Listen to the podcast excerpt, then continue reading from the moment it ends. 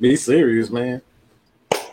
All right, ladies and gentlemen, boys and girls, Atlanta Falcon Nation, what it do, people? It's a Tuesday night. Um, we have your annual weekly Atlanta Falcon Nation heavy hitters. Heavy hitters, you ask. Um, to my stage left over here, we have Mr. Jew, Talk, Sports, Calm Before the Storm. And at the bottom of the screen, y'all know this guy already with Mr. Mad. I'm doing my mad science thing. I'm doing my Dexter's laboratory thing right now. Dexter laboratory ass motherfucker, aka the mad scientist.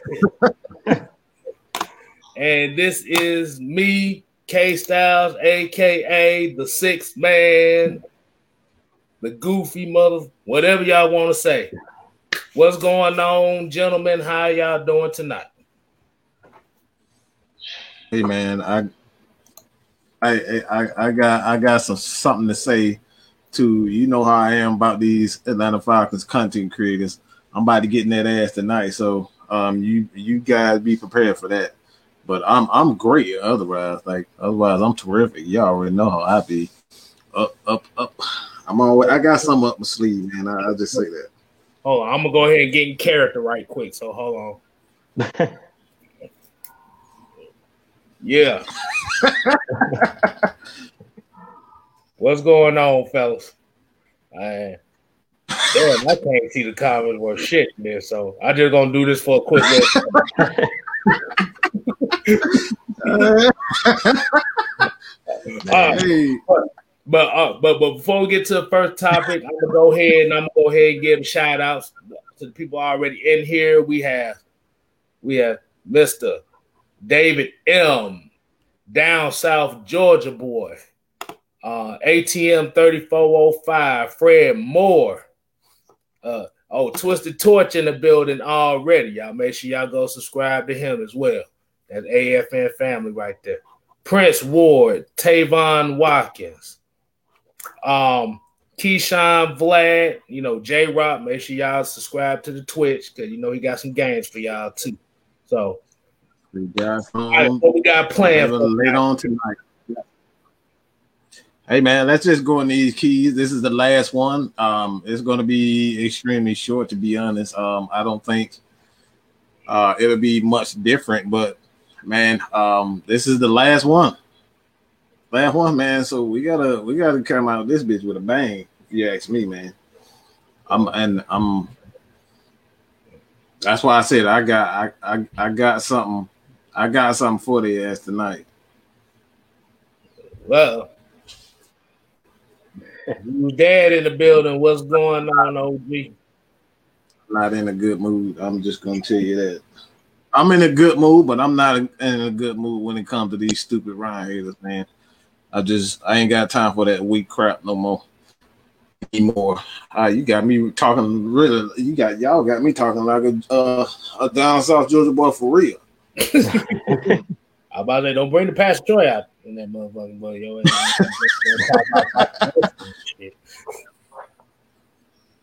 How you doing, Mr. Red?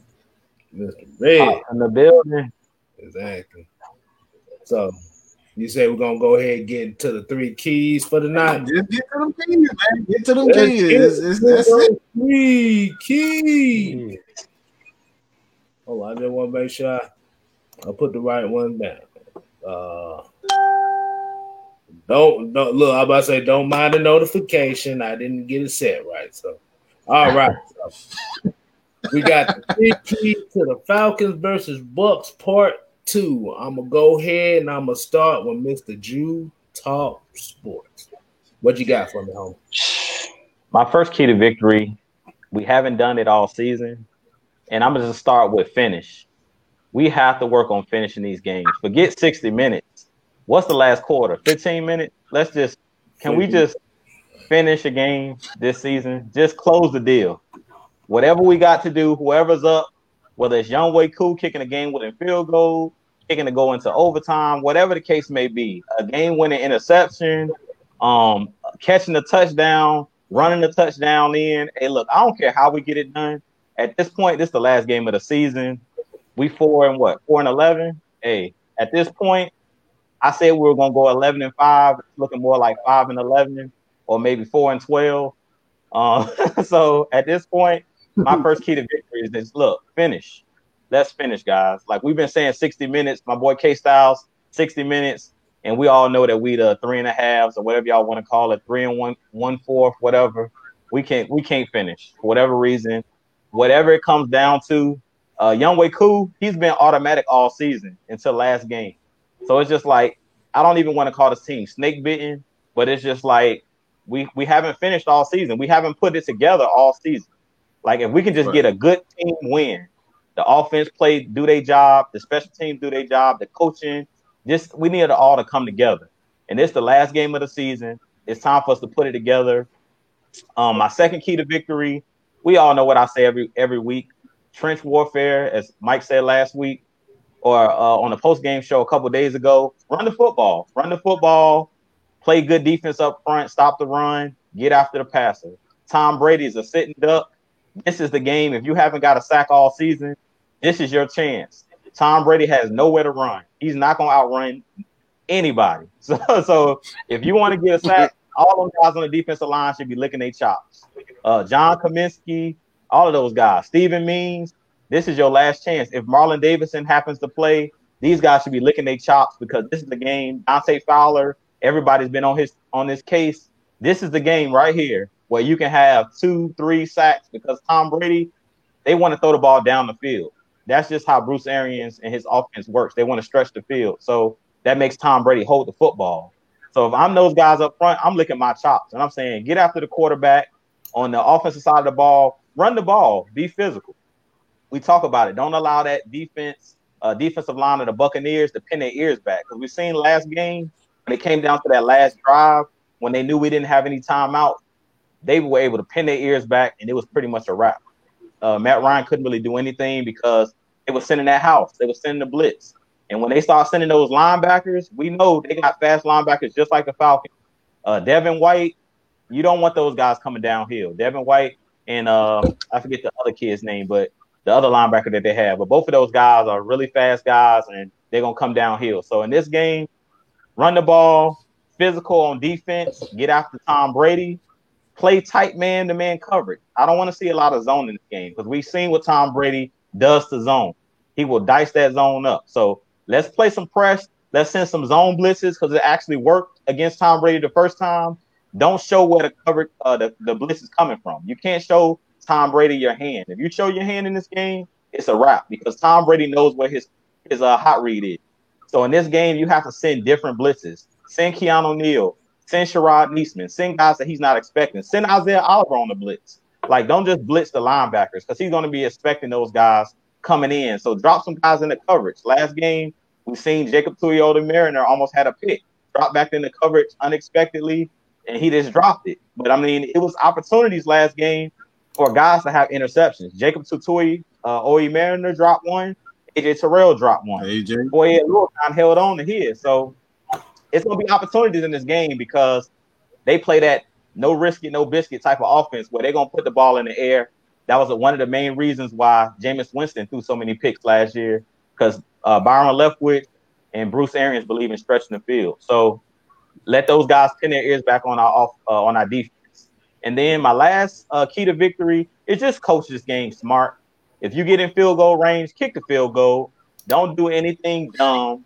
Uh, you know how Raheem Morris and those guys get. They get cocky saying we're trying to play aggressive. Don't be stupid. If you got the field position, kick the kick the field goal. If you're not in, you know, you don't got the field position, kick, punt the ball. Like it's it's it's simple football. Don't do anything out of the ordinary. Now, as far as like on the offensive side, this is for Dirk Koetter that doesn't know how to set up plays. You better call every play you got on that play sheet. I don't care what it is a reverse, a reverse pass, whatever you got on that play sheet. This is your last game because we all know that he's auditioning for other jobs. So at this point, hey, it's all out. Whatever you got on that play sheet, whatever trick plays you've been holding all season, because we seen last game, all of a sudden he got creative. We seen a shuffle pass to Hayden Hurst. We seen some creativity that we hadn't seen all season. So I don't know if he has anything else left uh, in his, you know, in that trickery, any trickery left. But whatever trick plays you got that we haven't seen all season, whether it's Russell Gage uh, doing some of that wildcat stuff that we've seen, whether it's even allowing Todd Gurley, like we've seen early in the season, Todd Gurley back there taking snaps at the wildcat. Let's see some of that. Put Ito Smith, put Brian Hill back there in the wildcat, and do some of those things. Let's give them some unscouted looks because you know the Buccaneers, they know what to look for in this game. They've seen the tape of you know on our receivers. We know that we're running the same exact routes all season long. We know that Calvin Ridley's going to do what he does. We know that Matt Ryan's going to do what he does because they do it every single week. Matt Ryan will probably throw for over 300 yards, two, three touchdowns. Calvin Ridley will have over 100 yards receiving again. He's done that four weeks in a row. So, I mean, at this point, we know it's the usual suspects. At this point, we just got guys that's out there auditioning. And at that point, I'll go ahead and kick it back to you guys. I know I probably covered everything. hey, hey, hey, they, they, hey, they get, hey, they get, they get a different perspective from each guy. So, hey, you good, you. All right, Mike, what you got? Uh,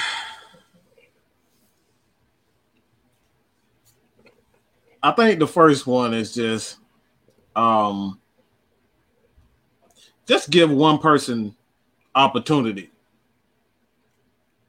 Just give one person the opportunity. We've seen this over and over again where you have a hot guy and all of a sudden we stop using them. Ito Smith was running well.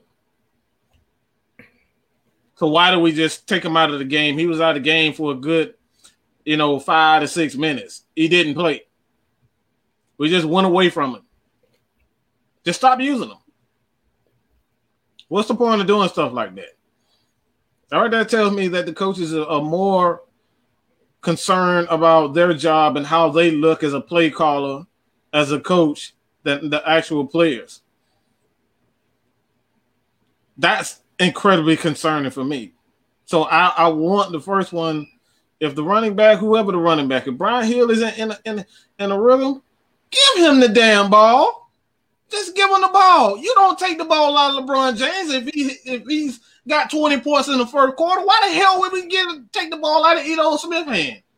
You know what I'm saying? You don't do that to Steph Curry. If Steph Curry is hitting, if he's hitting damn half court shots, you don't take the ball out of his hand.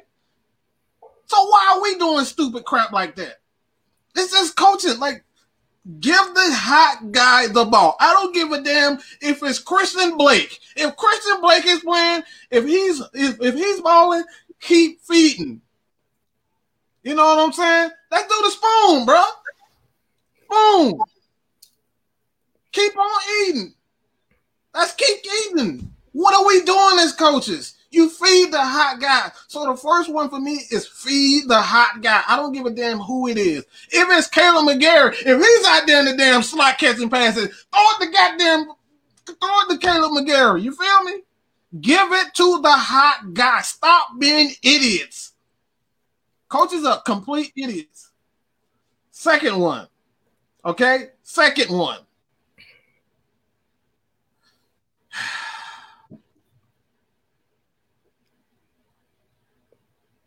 give that boy every opportunity to be a run block.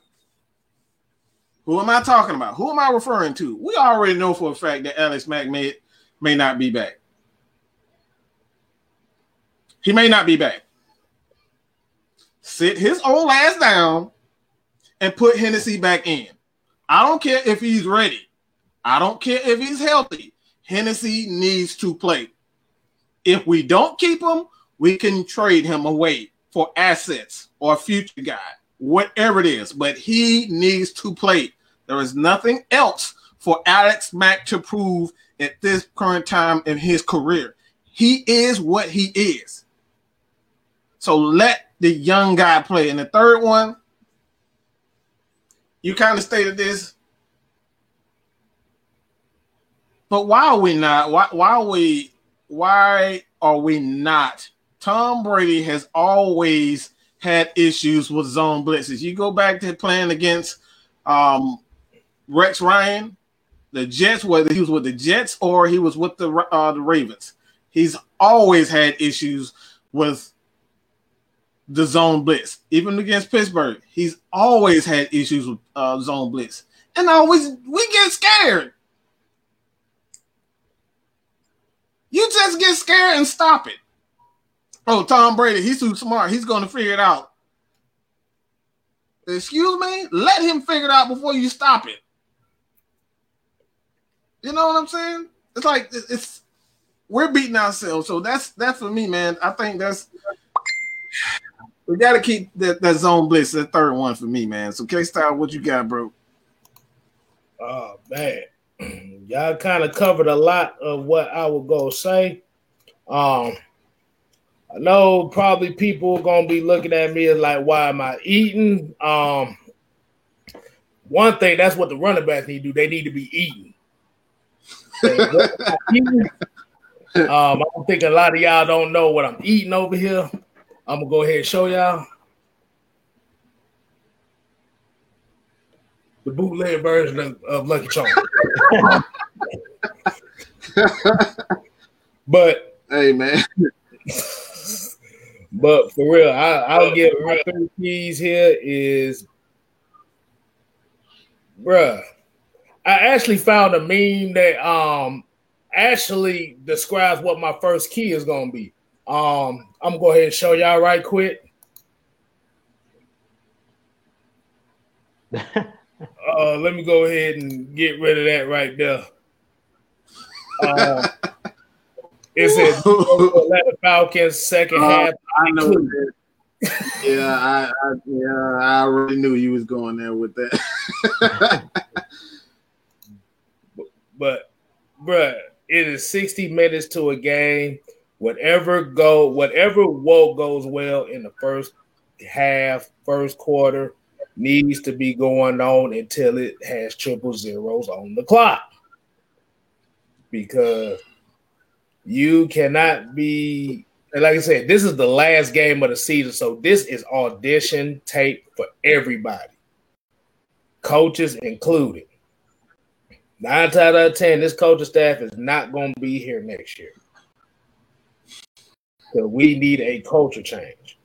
So definitely run the like like you and Mike said, run the ball. Because Tampa Bay is not going to sit no stars down. This is a division game. I don't blame them. You want to destroy your competition. You were destroying your competition the last game. And then the second half, you went into this soft shell ramen noodle ass defense, and it didn't work. So you need to keep your foot on their necks for four quarters, 60 minutes, triple zeros on the clock at the end of the game. Second thing you need to do, and I need to see some halftime adjustments. Oh my God. But Man, Mag, I am not eating college cereal. This is K style cereal. this is my cereal. I bought. Hey, this was for me.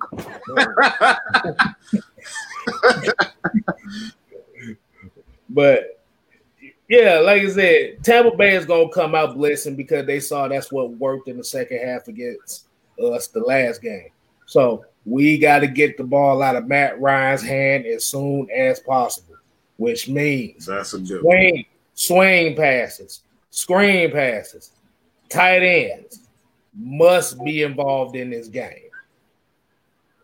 I don't need to be seeing you coming out the gate trying to throw 15 yard hook routes to wide receivers that can't get open. Because you have to remember, we do not have wide receivers that can really be possession types. As much as I love Calvin Ridley, Calvin Ridley's weakness is he doesn't catch passes inside the numbers. So we must get uh-huh. we must get the ball out fast, quick, and in a hurry.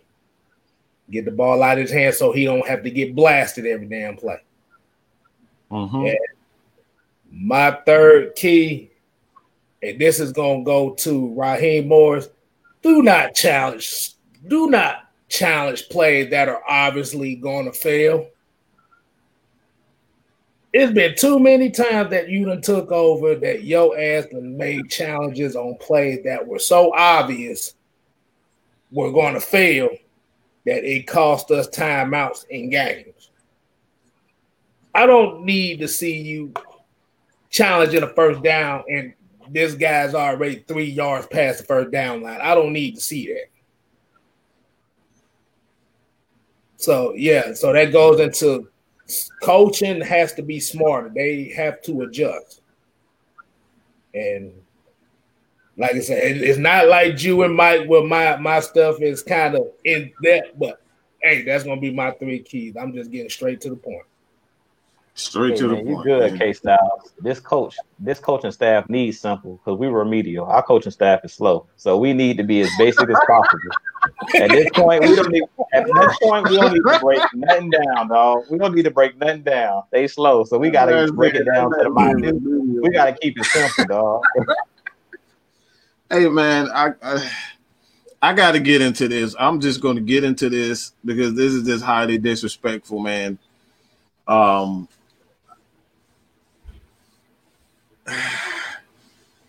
I just this is just I, I got to get this off my chest, man. Um, I don't like this for a number of reasons. Um, I don't want to give that coward any type of um, you know shine because you know I said I was gonna change and and I'm gonna just leave like I'm gonna leave it like that. Um, but to call a man, another man who plays football, a man that has kids, a man that has done nothing for this organization besides give his absolute all. He's really giving his heart, his soul, and his body to this organization. And we got fans that are literally going out of their way to call this, like, tag this man's, tag this man on the social media and then call him a beta male. Just cowards. None of you guys, if you ever see this dude in life, half of you son of a guns will be running up with a t-shirt, boots, or a piece of paper or, or, or a football card or whatever. Have him sign your uh, sign an autograph. Y'all have all this energy to say this on social media about a man that has done nothing but give us all his all for this organization, and not just for the organization. This man has been uh, a, a model citizen when it comes down to off the field issues. He ain't killed no damn dogs. He ain't killed no damn. He ain't kicked puppies. He ain't beat his wife. He ain't beat his girlfriend. No domestic violence issues. None of that. This man has done nothing but break NFL records. We're talking about the great Peyton Manning. We're talking about better than Joe Montana. We're talking about better than Steve Young, Warren Moon, Dan Marino, and Dan Marino's probably had the most, the best. Like we're talking about stats. This dude has better numbers than every one of them. The only thing that he doesn't have is that touchdown thing. Tom Brady, Tom Brady is he's far and above when it comes down to the touchdown. Okay, this dude has done nothing but win. Offensive Rookie of the Year. One of the greatest NFC as far as the the everybody love these everybody love the PL the, uh, the PFF scores. Yeah, he was rated highest ever in NFC Championship game. Had one of the greatest throws that I've ever seen in a Super Bowl, along with Julio Jones's catch. That right there. How do you not appreciate this? This man got us to a Super Bowl. This man won MVP. Oh, even when he won an MVP, guess what the guy did? Oh, he broke a record. Broke a record, okay? You guys say what Matt what has Matt Ryan ever done? He broke a record. 13 different receivers in a season. Throw a touchdown to 13 different receivers in the game. And this is the stuff that you guys say that Matt Ryan, oh, all he has is Julio. If that was the case, what's the other 13 people? What's the other 12 people he threw to? He's targeting more than one person, 13 different, 12 other players besides Julio Jones. And you guys say, guess what? Julio Jones made him. Roddy White. Roddy White was on his way to be a damn bust. He was a bust. But you guys don't even appreciate that. He made how many? Mike Mularkey, of course, he made Mike Mularkey a head coach. He made Kyle Shanahan a head coach. Dirk Koetter, a head coach. I can just keep going on and on. But you, Mike Vick cocksucker, still don't appreciate that.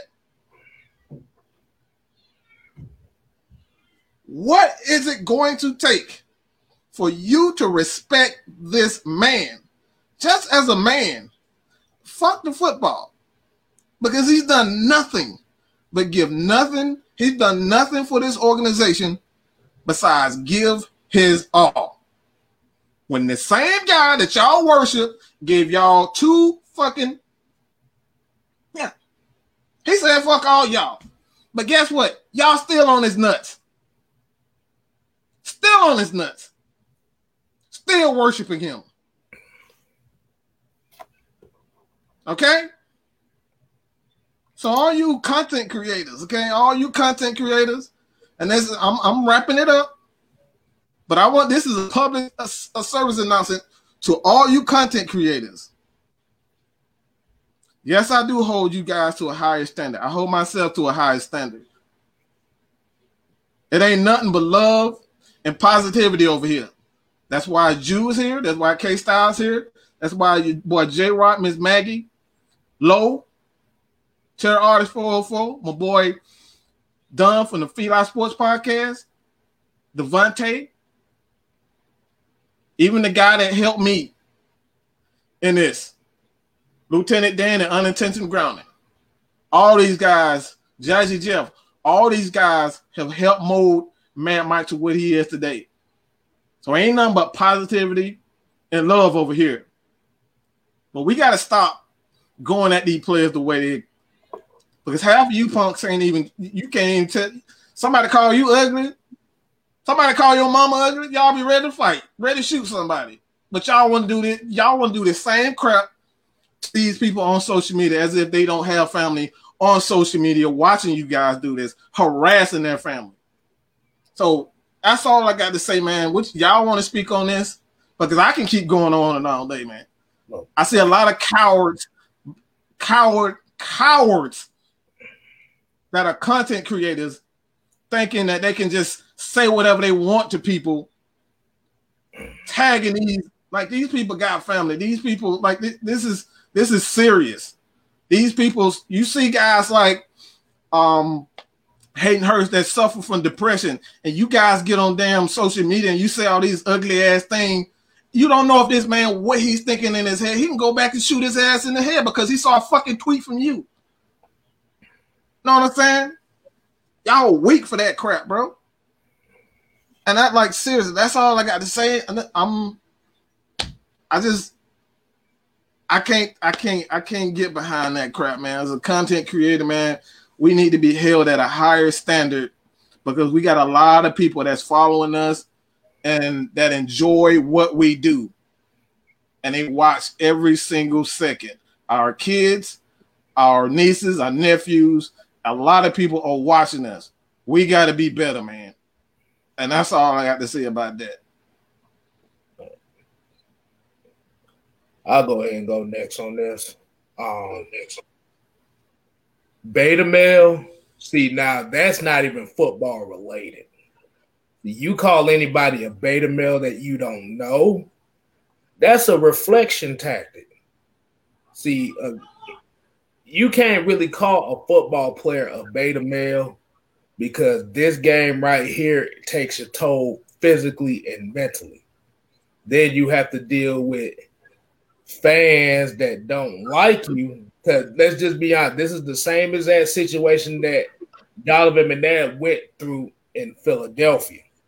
Because remember, when he got drafted, they booed him out the building because they wanted Ricky Williams. Now we can like, like we can criticize Matt Ryan for his play on the field as far as okay, he's he's not being assertive enough on letting coaches know what he want to do, or he may have made some questionable throws here. But when you start talking beta male type stuff, you're basically questioning this man's manhood. And that is beyond football right there. That that's that's a coward right there. Because that's something that you wouldn't say to that man's face if you had the chance. Because, like I said, we can defend him his play on the field. And like I said, you have a corner, you have a corner of the Falcons fans that wish Matt Ryan was never here in the first place. Like I said, mm-hmm. we get that. There's a lot of people like that. They they, they said wish Matt Ryan never was in the NFL in the first place. But when you start insulting somebody's manhood, that's beyond football. I, I like I said, I I say it like this. If you ain't like I said, if you like I said, if your only argument is he's a beta male, them fighting words right there. This is you're hmm. basically saying you want to fight this guy because he's not what you wanted him to be. And like I said, I can throw like I said, I'll throw a couple comments that I did see in here a mm-hmm. little bit. Well, um, Sean Jones here says, why can't he throw the 13 receivers? Now Kyle Shanahan made Matt Ryan and he was an MVP under Kyle Shanahan. Why can't he do that now? I about to say, and like I said, I'm finna say this in a respectful way. Um, why isn't Jimmy Garoppolo an MVP if that's the case? Because if the Shanahan offense is what made Matt Ryan, Garoppolo should be an MVP right now. You have to remember. You have to remember this guy done went through four or five offensive coordinators in his career. Most of your elite quarterbacks that y'all would say were elite have had one system 10 plus years. Now, and then, like I said, the, the those type of fans right there, them usually the fans that call us dumb, they call us stupid because we defend Matt Ryan and what he does. Like I said, I wish he did better. It's, it's, mm-hmm. it's more than Matt Ryan could have did, and that's how any other fan, Falcon fan, would say it. But at the end of the day, he doesn't miss games.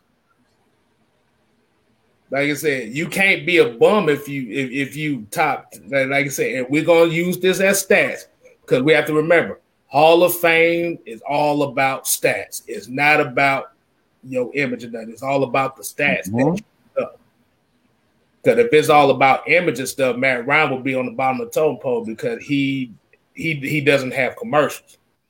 He doesn't stand out. He's like I said, if you look at that Lakers dynasty in the '80s, Matt Ryan is Kurt Rambis.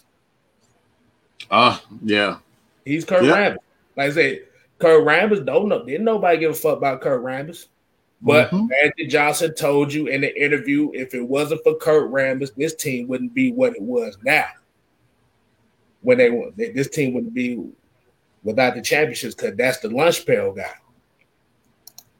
So my thing is, okay, yeah, Lakers won championships, bro, but I, I, I'm gonna have to put this guy on here because, like I said, and like I said, I'm gonna respectfully say this right here. Like I said, just say, just say you hate Matt Ryan's guts because you the uh, like I said, Mike, and I like I said, I know you haven't really saw the chat like that, but this dude really has a problem with you. I would just be real with you. Hey man, Mike, before, but, you get him, I don't even know who, who, who, got a problem with me. What, what's his name? But, what, what's his name? But, but at the end of the day, like I said, the type of fans like this are the type of fans that set a bad example for guys that might want to oh, play.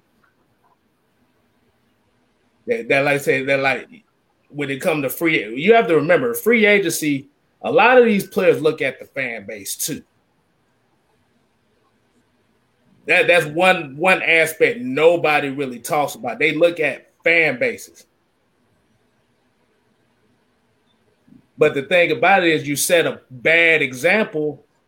Like I said, you might, like I said, with this fan base, I'm surprised anybody want to play in Atlanta because of this. Because you have guys that have been loyal to it. Like I said, you may say, okay, he hasn't won as much as you want him to win. But I look at the Detroit fan base, for example. Matt Stafford ain't won a playoff game yet. And I don't even hear this type of hate that Matt Ryan gets. I hear Philip Rivers. Philip Rivers in San Diego was beloved. They ain't even won an AFC championship game. But the thing about it is, if I was Matt Ryan, uh, be honest with you, if I was Matt Ryan, I want out of Atlanta. To be honest with you, because if I was Julio Jones. I want out of Atlanta. If I was Grady Jarrett, I would want out of Atlanta too, because it said Matt. Hold on, he said Matthew. Man, fucking idiot. Get that fucking idiot off my motherfucking channel. Get that fucking dumbass off. I ain't got time for that dumbass shit. Like. Let you call, like, look, man. Yeah, he, he, my, my he, just, yeah, he, he, get him off, man. yeah, just get that dude off here, man. Like, I, I ain't got time for that. Like, that's what we don't do here. Yeah, I respect everybody's opinion. You know, Sean Jones is like one. Sean Gomes and Sean Jones, both of those guys are notorious for being anti Matt Ryan guys, but they still show respect. It's all about respect here, dog. This is what we do here. We show each other respect for our opinions. Don't be disrespectful. So right. if you're going to continue to be disrespectful, you just got to go. This is not the platform for you. You can go to Twitter with that. You can go to Reddit. You can go to Facebook. Facebook got a thousand damn. Go to Atlanta Falcons bird game. Those are your people. Go there and hang out there. But you ain't coming here. Excuse me, Jude, but go go ahead, Jude. Go, go. Go, yeah, go, yeah, go, yeah, go ahead. Oh yeah, I'm to crush their dreams real quick. So y'all know how I feel about Matt Ryan. I made a whole, if y'all go back on my channel like a year ago, I did like an hour long video talking about Matt Ryan. I went back and forth with my cousin. He's a Dallas Cowboys fan. He was saying that Tony Romo was better than Matt Ryan. And I was like, come on, dude. Like, what had this man done? And I feel like the biggest problem, and I'm going to go to basketball for a second. I think the biggest problem with Matt Ryan haters, the first thing they'll say is, well, Matt Ryan doesn't have a ring that doesn't mean anything for the individual player. It's just like when Michael Jordan was losing to the Pistons and losing to better teams. He was losing to the Celtics when they had Bird, uh, Parish, McHale. They were a better team, but it was nobody in a right frame of mind that was going to say Isiah Thomas, Joe Dumars were better players than Michael Jordan, player for player. And that's the player, and that's the problem that I have with people that consistently say well, Matt Ryan doesn't have any rings. That's a team accomplishment. Winning rings, and that's the reason why I don't call Tom Brady to go. Because he played with a, a great team. The Patriots was a great organization as a whole. He played with great defense, great coaching, great special teams, great players around him, great running game. Like it's it's a lot that goes into that. And that's what the biggest problem with the haters. The first thing, the only thing they really can say about Matt Ryan is he doesn't have a ring. And that was the main reason. Y'all know I'm a huge LeBron James fan. That was the main reason LeBron left Cleveland the first time. Because I feel like if LeBron never leaves Cleveland, that first go round goes and plays in Miami, he probably never never wins a ring. And the reason why is because he, he couldn't get big name players to want to come play in Cleveland. LeBron tried mm-hmm. to recruit guys, but it's a small market. Nobody wants to play in Cleveland. So they could never get another star like a Dwyane Wade, a Chris Bosh, to want to play in Cleveland. It was nobody in their right frame of mind that thought that any of those players on the Celtics, uh, Garnett, Ray Allen, Paul Pierce, did anybody in their right mind think that one of those guys on that roster was better than LeBron James when they were beat? No, they play for better teams. It's the same thing right. with Ryan. just on the Falcons. If you put Matt Ryan on another another team, put Matt Ryan on the Patriots with Bill Belichick coaching. Put, Put Matt on the Ryan. Rams. The Rams would be Exactly. 2000 Super Bowl champions right now if it had Matt Ryan. It would have scored more than three points in the Super Bowl. Shit. Exactly. Put Matt Ryan on the Saints. Like a lot of people always has this comparison: Drew Brees or Matt Ryan. Put Matt Ryan with a great offensive mind like Sean Payton for his whole career. Because what people don't realize, he's in this one system. Uh, Drew Brees has been that one system. Other than when he was in San Diego, he's been he's been with the Saints. He's been in that one system the whole time. Same thing with Tom Brady. He was in that one system in New England. He didn't have four and five different offensive coordinators. Coaching matters, and that's why we talk about this on this channel. Another thing, and I don't know if K Styles can find it for me real quick because I know he likes pulling up stats. I went and looked up Matt Ryan's stats for his career. And Yep. one of the things that's alarming, that's alarming to me, go look at how many times Matt Ryan has been sacked the last three years. As you get Uh, older, we should be protecting Matt Ryan. He's been sacked more in the later half of his career. He's been sacked 40 plus times the last three years. He's been one of the sack, the most sacked quarterbacks. And that's the problem I have with Dirk Koetter. Everybody that says you guys are Matt Ryan, uh, Ryan Knights, whatever y'all want to call us, you go if he once he pulls up this stat, you're gonna see what I'm talking about or why Matt Ryan has struggled. And it's really it really is not him necessarily struggling, but him being sacked over and over and over again. Early in his career, when he had a running game, when he had Michael Turner, when we actually had a, a great offensive line that protected him, and we were balanced on offense, we were one of the best offenses in the league. Now that we went back to mm-hmm. Dirk Koetter and it's all about pass, pass, pass, let's throw the ball down the field. Matt Ryan has been one of the most sacked quarterbacks. He's been abused, and that's the problem that I have with Dirk Koetter. And this is the problem that a lot of the fans they don't go and look at the stats. They don't go and research. If you go do your research, you'll see why the Falcons are struggling. Why the Falcons continue year after year have the same issues. We talk about the Falcons being soft and that it's a culture issue. Well, this is the problem. We're not balanced. And that's the problem with the whole Matt Ryan. You have to separate the player from the organization. You can't just lump Matt Ryan with the Falcons and say, okay, well, he hasn't won a championship. Well, let's explain why he hasn't won a championship because there's reasons behind it, not just because, okay, it's Matt Ryan, it's his fault. Because if you look at Matt Ryan's stats, he's not throwing a bunch of picks. He's not the reason that we're losing these games. Go pull up Matt Ryan's stats for, for this year. He's top top five in passing this year. I think he's fourth in passing on the on the season.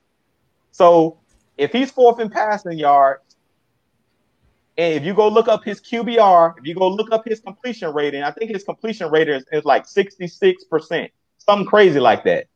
If you're over 60% completion rating, you're a good quarterback. He's almost at 70% completion rating. As much as we throw the ball, and we're not even as uh, unbalanced as we are, you would think that his his completion rating will be way less because teams know we're throwing the ball, and he's still completing all of these passes. So that's what this is our point. This is what the fans have to go and look at. Do your research.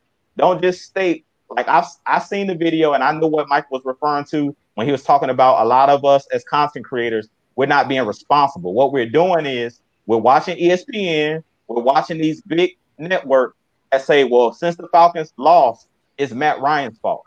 Did you watch the full game? Because a lot of these guys that are analysts and things of that nature, they're not going back and breaking down these games and actually watching the full game. They're watching t- five and 10 games at a time. So they're watching highlights. It's one thing to watch somebody's highlight and to watch the full game and break down the film. Matt Ryan, he's only had this season to me, Matt Ryan only had two bad games this season out of a 16 game schedule or 15 games played so far. The game against the LA Chargers, and then the game he had a, a bad interception against the Panthers. If you guys remember where he threw that bad interception, I think he tried to throw it to Russell Gage, where it kind of was just like a bad pass, and it was really like we would have scored that touchdown, that would have put us. I think we would have took the lead in that the first time that we played Carolina. Other than those two games, Matt Ryan is balled out. Go ahead, K Styles. I see you. All right, I'm about to say we got a super chat from Sean Jones here. Um, he basically said, Y'all know I love you guys and I love your show, but you know I gotta get on Matt Ryan when he's not playing good. And that right there, like I said, you have to get on, like I said, if you talk about guys that don't play good in certain games, that's understandable. We understand that. But the thing about it is when you start talking about beta male, as in you're basically calling him a bitch. In the nice term, you call him a bitch. Like I said, that's like I said, if you if, if it's something that you won't say in somebody's face personally, that's something that you don't need to say. Because right. like and and I know I know who you talking about, Mike. I seen what I seen it early. But the thing is, you come up to these football players and you start talking the type of trash like that, these football That's players are liable to whoop your ass. I'm just gonna keep it real. And um June, you said pull up the stats of how many times he has been sacked. Um, hold on, I, I want to go ahead. I'm gonna go ahead and I'm gonna share screen this so people can see what, what, what I'm looking at for this season. All right.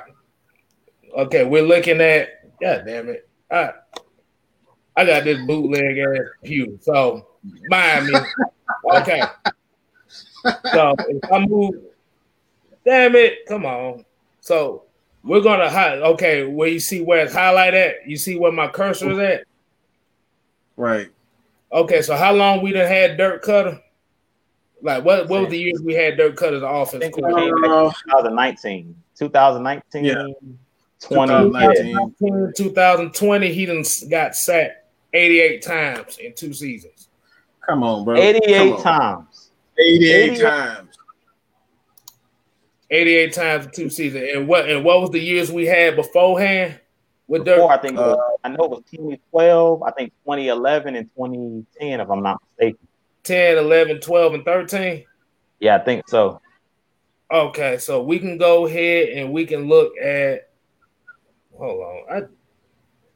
I okay, here we go. So we're looking at 28, 44, 31, and 30. So this dude then got sacked almost 200 times in five years with Dirk Koetter. Oh my goodness. And if you look at the numbers, all of the ones that are the high numbers in the 40s, those are all Dirk Koetter. 44, way up there, 42, 48, and 40. Mm-hmm. Yeah, that's that's bad. And another interesting thing uh, that I, I, see now when I'm looking at the numbers, um, the sack numbers. I know a lot of people think that mobile quarterbacks um, kind of saved them, um, but mobile quarterbacks, uh, I'm just going to give you guys the sack numbers just from the, uh, this season. Um, you look at Deshaun Watson. Deshaun Watson has been sacked 45 times. Um, this is another mobile quarterback, Russell Wilson. He's been sacked 45 times. Um, Kirk Cousins, um, I don't think he's necessarily a pocket quarterback. I think he's he's in the same category as Matt Ryan, but Daniel Jones is another guy who is a mobile quarterback. He's been sacked 52 times. Um, 43 times, excuse me, 43 times.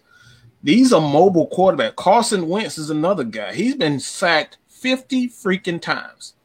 So when you look at the numbers, all, all you guys like to say that, you know, that a lot of like mobile quarterback being able to run saves you. It, it doesn't. We just proved it yet again. You guys, we always talk about stat being stat Ryan, stat Ryan, stat Ryan. Well, the guys that you call the best, um, and if he can run, he can run out of you know pressure. Well, we just pretty much proven that to be false. Like I said, the mobile quarterbacks that you guys are worshiping right now, these guys have been sacked more times than Matt Ryan.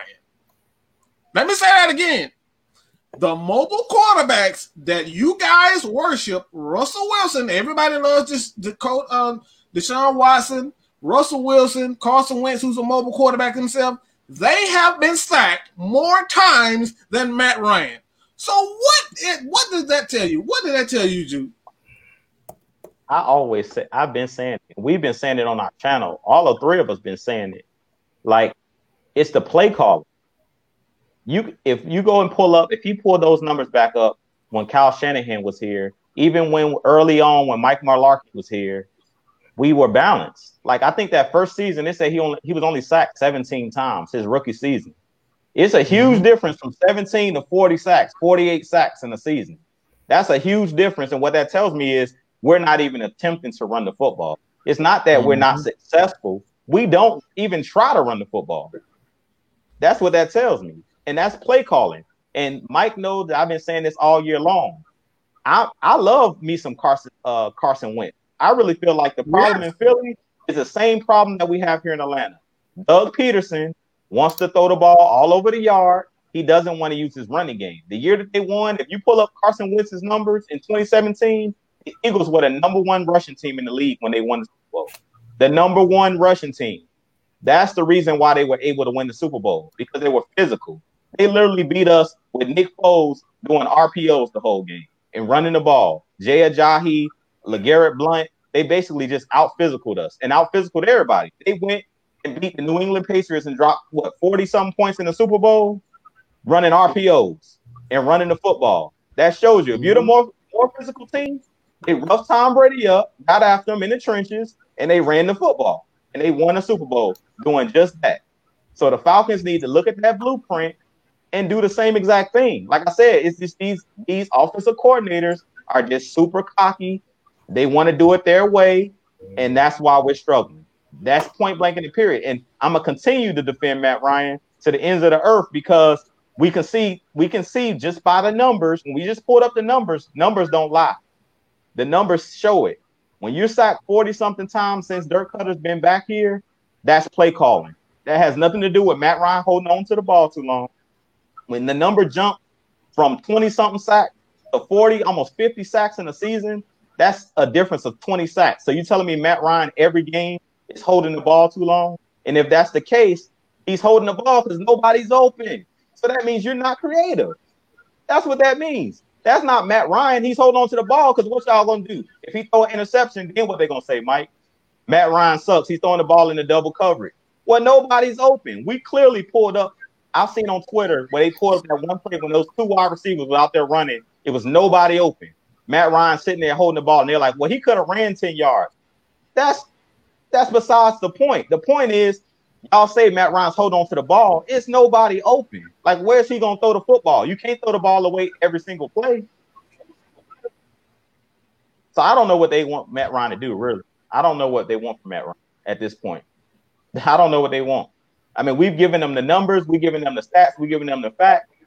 I think we need to do a whole film session on Friday night when Big Low do it, where he can just break down, just showing plays where nobody's open. These guys are just running the same exact routes over and over. Nobody's open. Yeah, we're definitely going to. Uh, I'm, I'm, as a matter of fact, uh, I, am thinking about doing a film breakdown with that. But I've I've done a video with Dirk Koetter's breakdown. If you guys want to check that out, I would definitely put that in um, uh, his route concepts. I would put that video in the community tab. So you guys, look, everything that we're saying right now we actually back up with these the facts and the film. This is why you guys need to turn on uh, tune in to Coach Low on Friday. We are Mike, giving you guys the opportunity. We're giving you the opportunity to see it for yourself and not just take our word for it. These are the facts. I want to cut in too, Mike, really quick. When we do our breakdown, if you end up doing a film study, what I would like Coach Low to do, if he can uh, get some clips from Shanahan in 2016 and then Dirk Koetter so they can see the difference. Because I think the biggest problem with these fans, they're not seeing the difference. You know what I'm saying? They're not seeing the difference on film. But if you could show them on film the difference, the creativity, then they will probably be able to see, okay, what we're you talking about, guys running wide open. I'm glad you said that because that was a project and I just totally forgot on. I forgot about it, man. I forgot about that project. I'm gonna write that down, and I'm definitely getting them that. We're gonna make sure he gets that, uh, as well as um. You got some questions? They got some questions in that case, style. Um, comments, some questions or comments you want to um kind of speak on. Uh, this is this is a lot. This is Q and A session. I, I mean, I, I see a couple of them here. Um, uh, let's see what this was said. Said when Shanny, well, okay, Reggie C2K said when Shanny was here, he got the ball out of his hand more quicker. But that's how that's what that offense that offense is determined to get that ball out the quarterback's hand quick.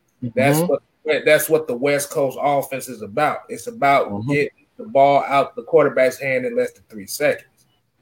See, the thing is, I think what a lot of people don't really see is here. See, this Dirk Koetter offense is really kind of like a deep passing offense. Yeah. What we always said Matt Ryan's strength was was the play action game and and the short passing game. Yeah, short intermediate route. That's that's what he's always been. He's never been a yeah. he's had a he's had a, a, okay arm. He can throw the ball deep, but that's yeah. not his strength. Yeah. So, like I said, it, like that, that's what we're talking about as far as you having two different philosophies as far as quarterback and offensive coordinator that does not fit well. See, like I said, and I'm a, and I'm a name quarterbacks like you may that, that you'll say, well, at least they won Super Bowls. If you look at Drew Brees, Drew Brees' game is quick passes, let the wide receivers do their job. Um, Tom Brady been doing that for 20 years. 20 now, years. now, Aaron Rodgers is kind of a rare breed because he takes shots like a mud. But the he's thing in the West Coast offense. He's in the West Coast offense, and his arm does the deep throw. Yeah. yeah. But the but like I said, like I said, we go we can all agree right here at us as the heavy hitters to say Matt Ryan could be a little better that I'm just saying as far as as a quarterback in general. We can say he could be better, but you have to have the right system for him to be better. See, Kyle Shanahan's system is friendly to any quarterback. Exactly. Because you can boot out, move the pocket, you take that rush away, and you can throw quick passes. That's what that Kyle Shanahan offense is about. It's about quick passes, moving the pocket to the outside to get away from the rush.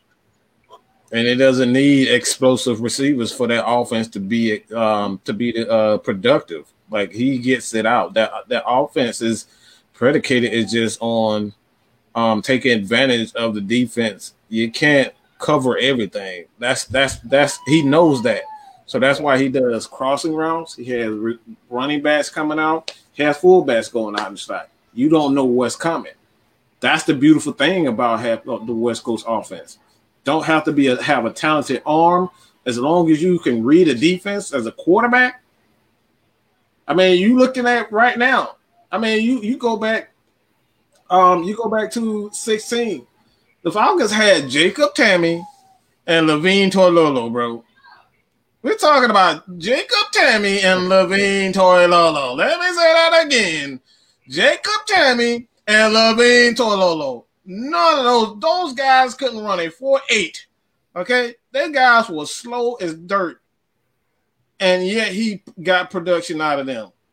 It's all about getting the ball out of the quarterback's hands so he doesn't take unnecessary hits. That's the issue. It's all scheme, bro. You can't win without the proper scheme and protecting your players. But but here's a comment that I want y'all to kind of tackle. I'm gonna tackle it first. Um, mm-hmm. Dwayne it says Dirk is not telling Ryan to hold on the ball that long. That's on Ryan. See, here, here, here's why I'm gonna have to disagree, and I'm gonna respectfully disagree with you on this one. Is because if you actually look at the routes that are ran for some of these plays, um, you can't get in it. Like I said, if if he got rid of it in the way that he was that y'all think he'll get rid of it, it'll be damn near intentional ground in every play.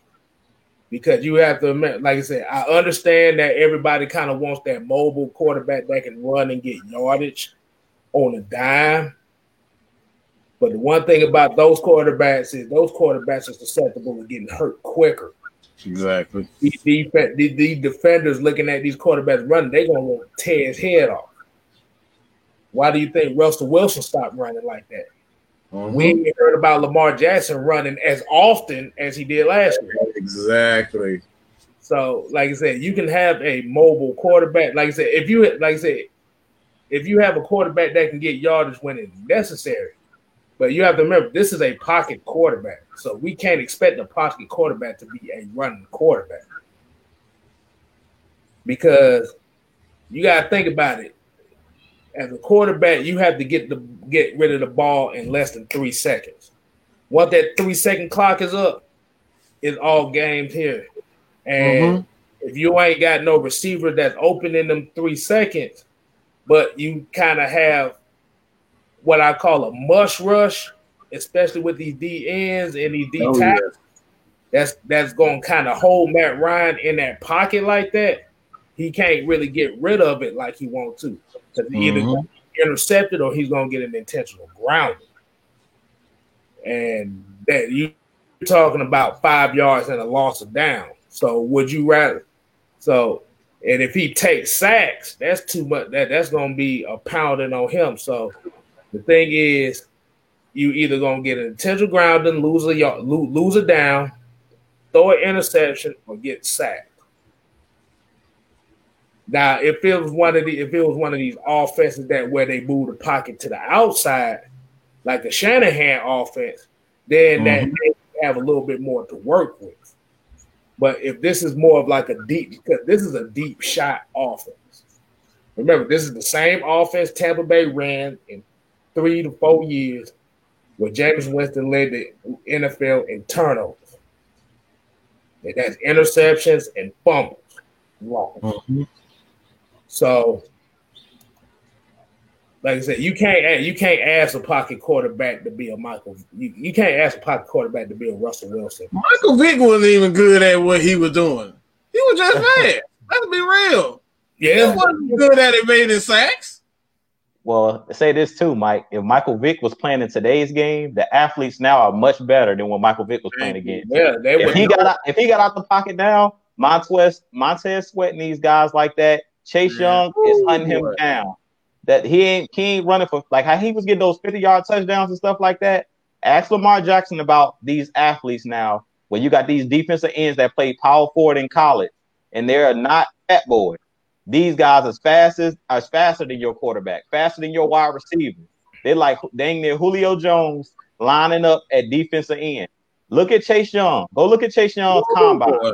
That dude is not a fat dude. He's not slow.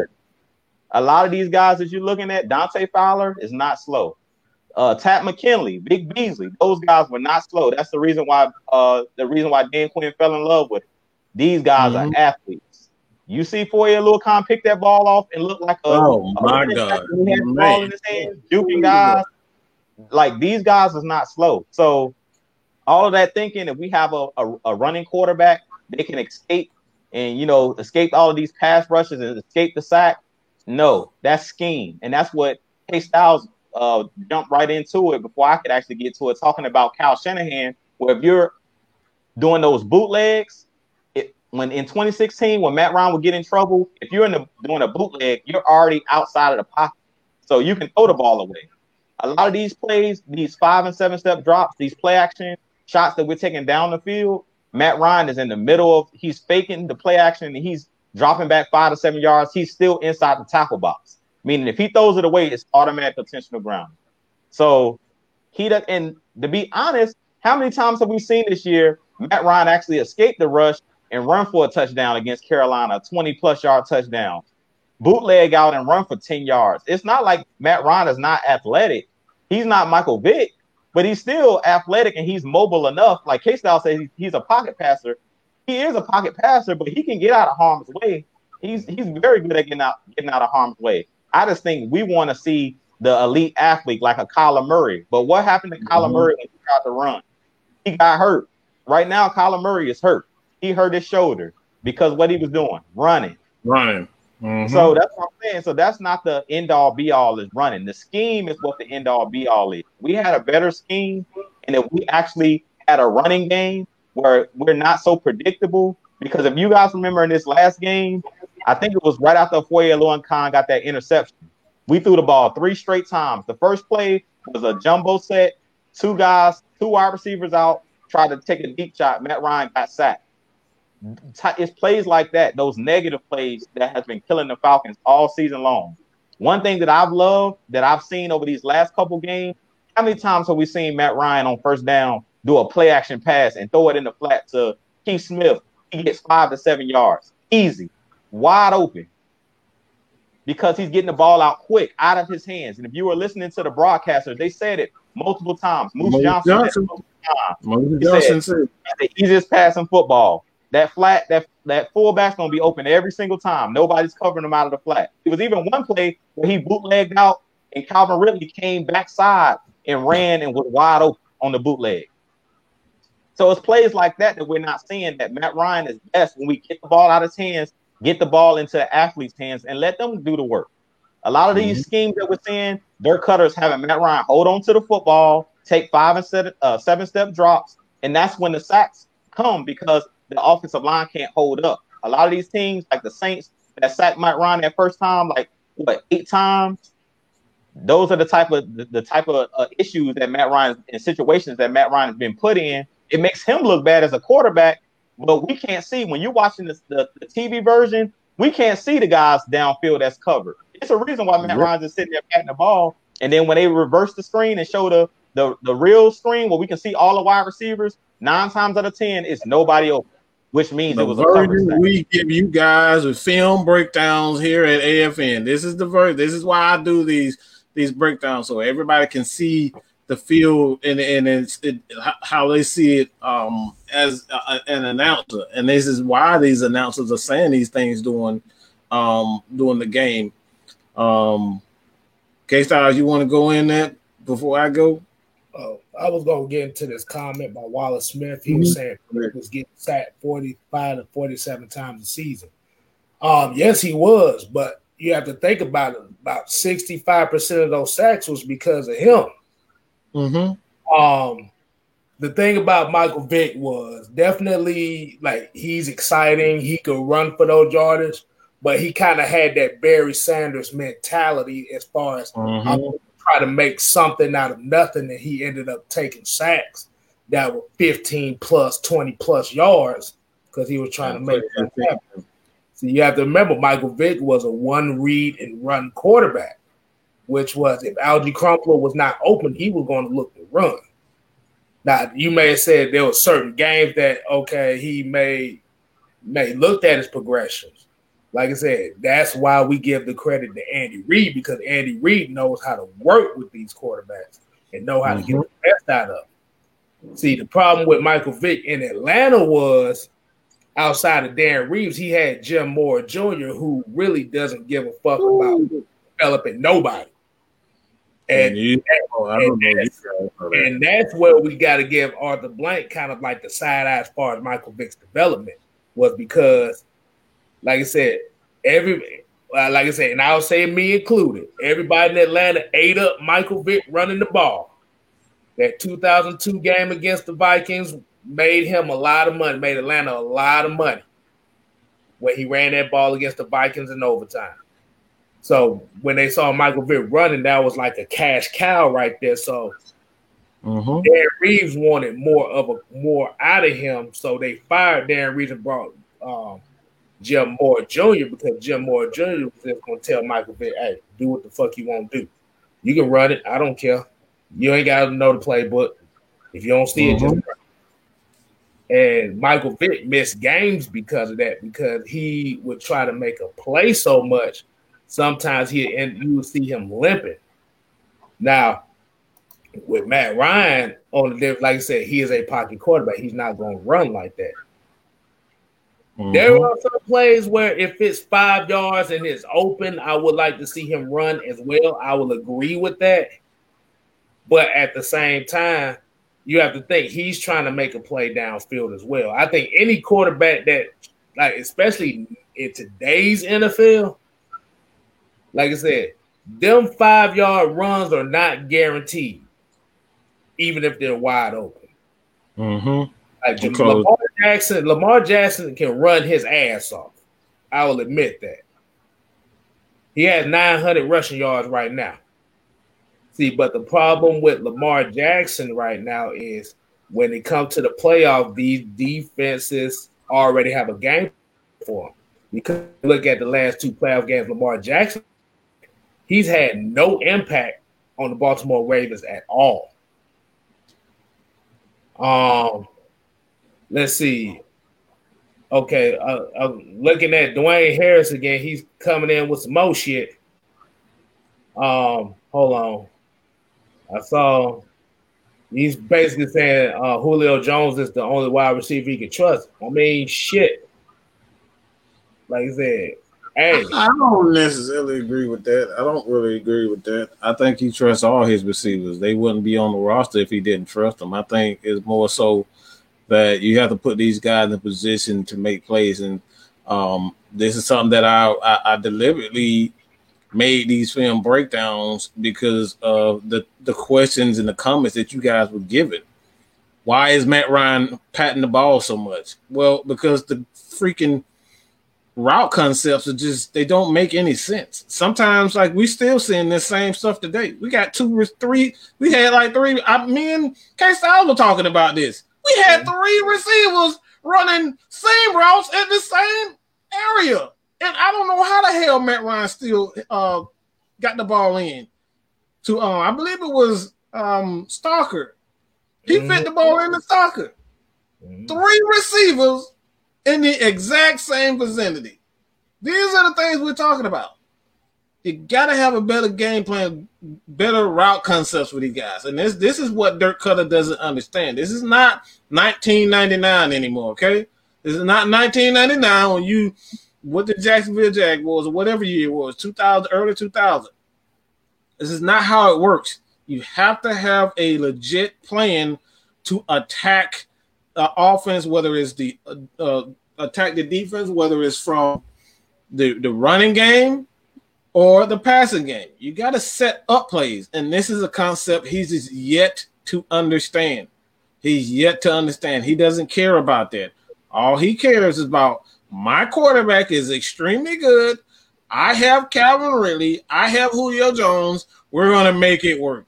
And yes, a lot of the time it does work, but you can't live on that with good teams. You can't live on that. These are very good teams that we're losing to. These are very good defenses. They're going to figure you out. This is the NFL. These guys are the best of the best in college the best of the best. They're going to figure you out. So that, that's the issue that I have. Okay. So I also have a question too. I'm gonna let I'm gonna let you hit on this question as well. But this is not a question that's in the comment. It's especially for a couple guys that's in the comments, Jerome, Jermaine Scobie and Dwayne Harris. Like I understand y'all are Saints fans, and I'm gonna be honest with you. Uh, like I said, well, as we know, the Saints have won this division four years in a row, right? Am I am I correct? Yeah. Yes, sir. Okay. So, what was the changing point for the Saints to win this division four years in a row? Boom, boom, defense, mm, mm, defense, defense, mm, mm. in a running game. There you go. That's what we are talking about. Defense in a running game. Like I said, once the once the Saints made that cultural change that we're going to be physical, and we're not going to, like I said, Drew Brees going to throw for his yard, but we're not going to rely solely on him to throw fifty times a game. That's when the Saints have dominated this division. That's how Carolina was when they dominated division in the early 2010s. Three in a row, three championships, NFC championships, uh, South championships. Yeah. So, yeah. So, like I said, we we can talk about we need a new quarterback or we need to draft a new quarterback, get rid of Matt Ryan. His era is over. But the thing is, if your team, like I said, cult, the, the culture of a team changes when you change the trenches and the defense. Am I right? I, I didn't want to make sure I'm right. Yeah, you correct. I know, I know yeah. some of these folks, I know some of these folks think we dumb as hell as far as talking football. I just want to make sure I'm right. Yeah, we we, we know right. we talk. Yeah, yeah, yeah. We don't know what we're talking about, so we, we're just talking out the side of our own We point eleven. We don't know what we're talking about, but we still yeah, point eleven. Yeah, yeah, yeah. But okay. But that, like I said, like that, that's why I said I give the Saints the credit when they changed the culture from a finesse offensive team where Drew Brees was throwing the ball five thousand yards a season, and went to more of a defensive style started getting running backs that complement each other. Made that he passed the ball five thousand yards three times in a row and those guys went seven and nine three times in a row. Seven and nine. Who it sound like? Who that seven and nine record sound like? Sound like the Atlanta Falcons the last two like seasons. Okay. So um so Jew, so I want to I want to get your take on on kind of that hot topic right there.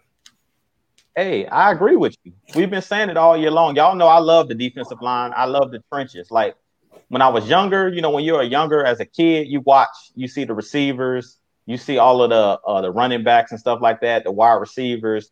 Um, personally, cornerback is my favorite position to watch. Um, prime time, Deion Sanders was my uh, first favorite player and is my favorite player of all time in NFL history. So I always loved defensive backs. But as I got older, I started to pay attention to the trenches and started to pay attention to teams that won all the time. And I noticed that the teams that had that were physical, that had the defensive linemen, you know, the Pittsburgh Steelers, um, you know, with Joey Porters back in the day, James Farriors, the physical guys, the Casey Hamptons of the world, those guys back in the day. Even if you want to look at New England, the Vince Wilfork in the in the trenches, those those teams won all the time. The Richard Seymours, like those guys were those were the teams that won consistently in the trenches even if you look at any team you want to look at that consistently wins, the Baltimore Ravens, the trenches is always right. On defense, they always have big guys in the trenches. They're always a physical team, no matter who's been their quarterback, no matter who's been their head coach. And that's the problem with Atlanta. Like we need to be more physical. When, like you talked about it in our division, Carolina, when they were dominating, they had Cam Newton, they had um, Jonathan Stewart running the football, uh, what's oh, the yeah. other kid they had? Um, DeAngelo Williams. DeAngelo yeah. Williams running the football. Mike Tolbert running the football. You know, Cam Newton running the football. And then they had the, the trenches was right. Front seven was right. Luke Kuechly, uh, Davis at uh, as the other tandem linebacker. And then they had in the middle KK Short, Kawann Short, mucking up everything in the middle. Don't Star, forget Star Louis. Yeah. No, Star Louis. But they had guys that look, we don't even these guys are no name players, but they were physical. They dominated. They almost went undefeated. If it weren't for us beating them in that last game, they went 15 and one they the Super Bowl year. So that just shows you like the culture in Atlanta just has to change. I know we're an offensive team. We like to throw the ball down the field, and you can still be an offensive team because when I think about the Saints, to me, the Saints are still not a defensive team. Their identity, first thing yeah. you mentioned the Saints, you mentioned Drew Brees, Michael Thomas, and Alvin Kamara. Those are the first three players that come out of everybody's mouth. They don't mention nothing about uh, Cam Jordan. That's not the first person out of it. They don't mention nothing about Onyemata. They don't mention nothing about uh, Demario Davis. I mean, they got some dogs on that defense now. Don't get me wrong, but Absolutely. their bread is still buttered on that offense, and it's the same thing for the Falcons. We don't have to be the 85 Bears, but what does Mike always say? What is his favorite line? we must get timely stops. A defense that gets timely stops can win a Super Bowl. The Kansas City Chiefs doesn't mm-hmm. have a mm-hmm. dominant defense. They didn't have a dominant defense last year, but they got timely stops, timely turnovers. In 2016, we didn't have a dominant defense. We had got mm-hmm. timely stops, timely turnovers, strip sack fumbles by Vic Beasley, interceptions by Rocky uh, Robert Alford for touchdowns. It was just at the right time, at the right moment. And that's the problem with this Falcons team. We're not getting timely stops. We're not getting timely turnovers. Every time we have a chance at making a timely stop, what happens? AJ Terrell dropped intercept. Uh, Young Younghoe Koo missed field goal. That's what wins games and that's what loses games. And every time this season, we haven't made the plays down the stretch games. And that's why I continue to say we don't need to destroy this team. We don't need to tear this roster up. There's nothing wrong with the roster we need to add a couple of ancillary pieces that go along with what we currently have. Keep Matt Ryan, keep Julio Jones, keep Calvin Ridley, and add to the trenches on the offensive line, the defensive line, and add a decent running back and add an offensive coordinator that understands balance. If we do those things, we're right back in contention next season. Mm-hmm. And I want to hit this one up too. The same guy said we hold Kansas City to lowest point of the season. The offense can't score any points. That's one game. We got to look at the whole totality of the season, not just one game, not just one game. Mm-hmm. totality of the season. So yes, we hold Kansas City to its lowest point total ever in the what lowest point total of the season. But what we always say, football is any given Sunday. Any given Sunday. Kansas City mm-hmm. played bad. We didn't take advantage. At the end of the day, it's not just Matt Ryan. It's not just it's the whole team. It's the mentality. It's the mentality that has hurt this team all season by not finishing on plays and finishing plays at the end of the game. I just want to ask something real quick, K Styles. How do you finish games? Because that's in the NFL. How do you suppose? How does good teams finish games? Because that's another problem that will crush this whole debate about Matt Ryan. How do teams finish games? The good teams in the league. How do they finish off games? Finish you off. Um, so basically, for what my take would be as far as the good teams, like I said, it's coming up with them turnovers when you need it. It's um coming up with that key third down stop when you need it. That, like say it again. Say it again. Say it again. that key say third, again. Say it again. Hey, that key third down stop that you need. It's um time is yeah, time is time, it's time, it's timely stops taking advantage of turnovers.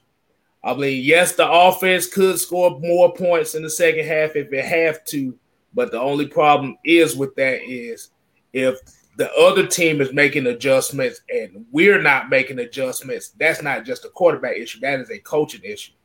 Coaching, mm-hmm. like I said, you can have a great team, but if your coaches ain't worth a ain't worth a damn, like I said, you're basically gonna end up with a mediocre team. I liked your answer, K Styles, but one of uh we have a, a, friend that's phoning in, and this is the this is the answer that I was looking for. Run the goddamn ball. I'ma just say it. Run the ball. That's how you ice the game. That's that's how you ice the game away, right there. There are all four four. This so you run the ball. Run the ball when they know you running it. run the ball. Like when, we, we ain't learned that yet. That's how we lost the Super Bowl. We four, we four years, and this is why I say we remediate. We four years later.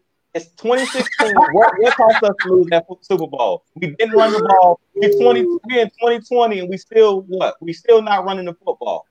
The way do you ice games? You run the football, and then how do you go and finish them off? If it's on defense, you go and sack the quarterback. You go take the football away from. Them. That's the way that you win games, and that's why this Falcons team. Because what do we struggle at doing? What does this Falcons team struggle at doing? Getting after the quarterback, getting sacks, and running the football. that's why we always lose. that's the reason we losing. So I don't want to hear about the Falcons had a 50 point lead, but we can't run the ball and we can't sack the quarterback. That don't matter because we ain't gonna be able to take the ball away from nobody. So that don't matter. Eventually, you're gonna drop a pass because that's been the problem. Matt Ryan's not perfect, and the, the wide receivers are not perfect. Calvin Ridley's gonna drop a football once in a while. Mm-hmm. Russell Gage is gonna drop a football once in a while. I haven't seen too many running backs drop fumble the football at the towards the end of the game. That's our problem. Mm. It's that simple. Get after the quarterback, run the football. That's gonna be my new keys to victory. hey, we hey, hey, we gonna make a T-shirt out of it. Just say "Run the damn ball." Run the damn ball. hey, hey, man. I want y'all to hit comment right here. This is Wallace Smith. He said, "I don't understand why our young fans want to draft a quarterback in the first round." and still have the same problems and not fixing the defense. Yeah, that's the issue. That's the issue we have. We still like like like uh I'm trying to not sneeze, but Mike, real quick, Mike, before you go, Mike, before you go, what part of drafting the quarterback is going to help us run the football and, and sack the quarterback? Um, um, in some of their cases, um, the quarterback is going to be the running back, and the quarterback. oh man! Well, the quarterback can run the ball. Yeah, but quarterback can't get sacks neither. We we we we we we put a stat up that said that the Falcons have 28 sacks this season, and 16 of those was from the defensive line.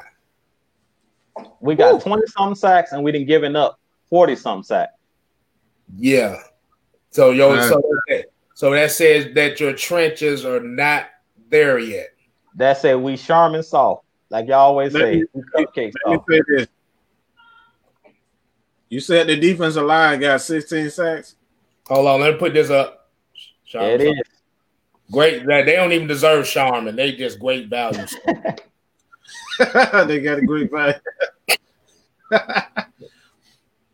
All right, go ahead, Hey, Mike. man.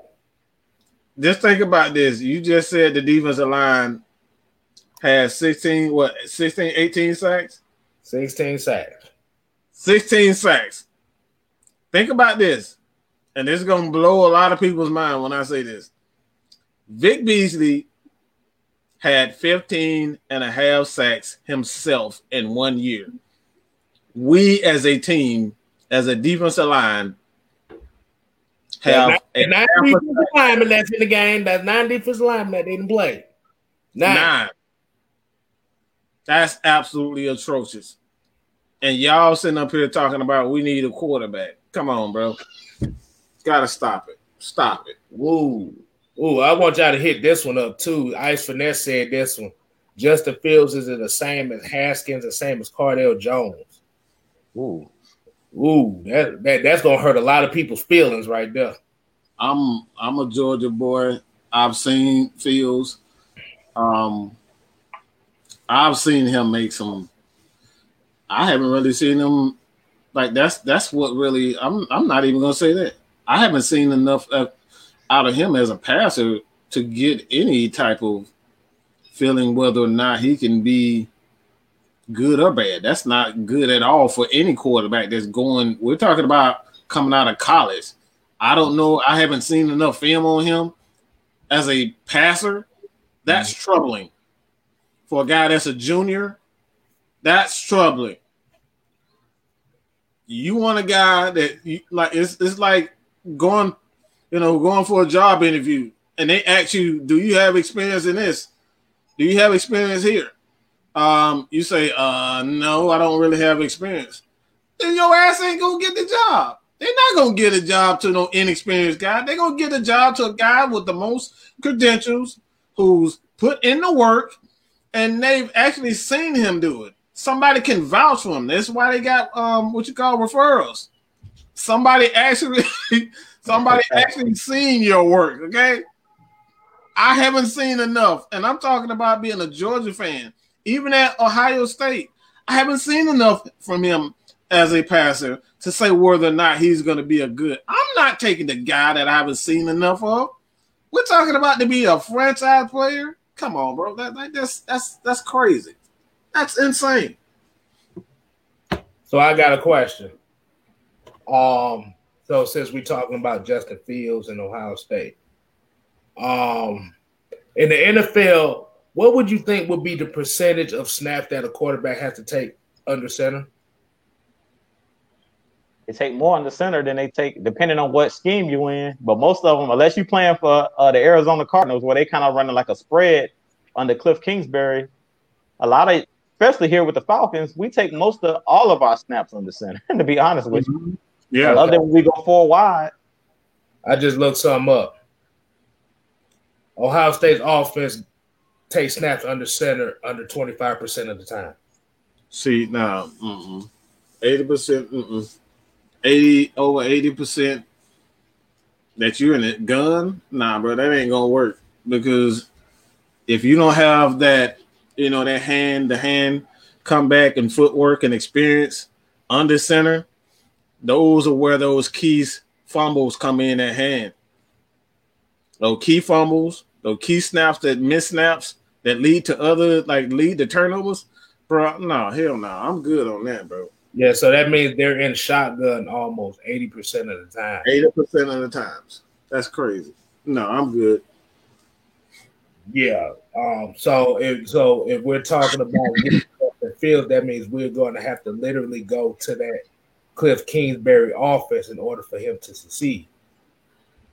So which means so which means your offensive line is going to have to be smaller than what it is. And another thing too, another thing that actually gives the defense the um like they give the defense the uh the heads up. They give they give you give them the heads up on you because they know just based on on the formations and what his ability, what they've shown in the past, like you know, you're not going to get under it. So guess what? They're gonna put out like they're doing to Lamar Jackson right now. All they're doing is just putting corners on. So what? How the the Raven? What the Ravens are doing now? They just going to big sets to try. Yeah, yeah, because all the physical. Yeah, because all the teams that are winning are not in shotgun 70, 80% of the time. Mm-hmm. That you have to have a running game. I don't give a damn what quarterback you have. You mm-hmm. ain't even like I said, if your running game is on point, you don't have to get a Justin Fields. You don't have to get one of them top quarterbacks. Mm-hmm. If your defense is on point, like I said, and I said this, I said this on the show last night. Um, I'm, I'm, I'm just wondering if y'all remember a certain quarterback, um, David Carr, right? I remember. Yeah. Do you remember that first season in Houston with David Carr? He got murdered. Uh, yeah. he got sacked 80 times. 80 murdered. times. Damn. I forgot about that. Yeah. He didn't last dude. too long either. Oh man. This boy was dinking and dunking, averaging four yards a pass after that season. Traumatized. Yes. So the thing is, like with a young quarterback, and I, am I'm, I'm I'm going to reiterate this again, just so I want to make sure that I'm right. I'll make sure y'all agree with me and make sure that I'm saying the right thing. Um, mm-hmm.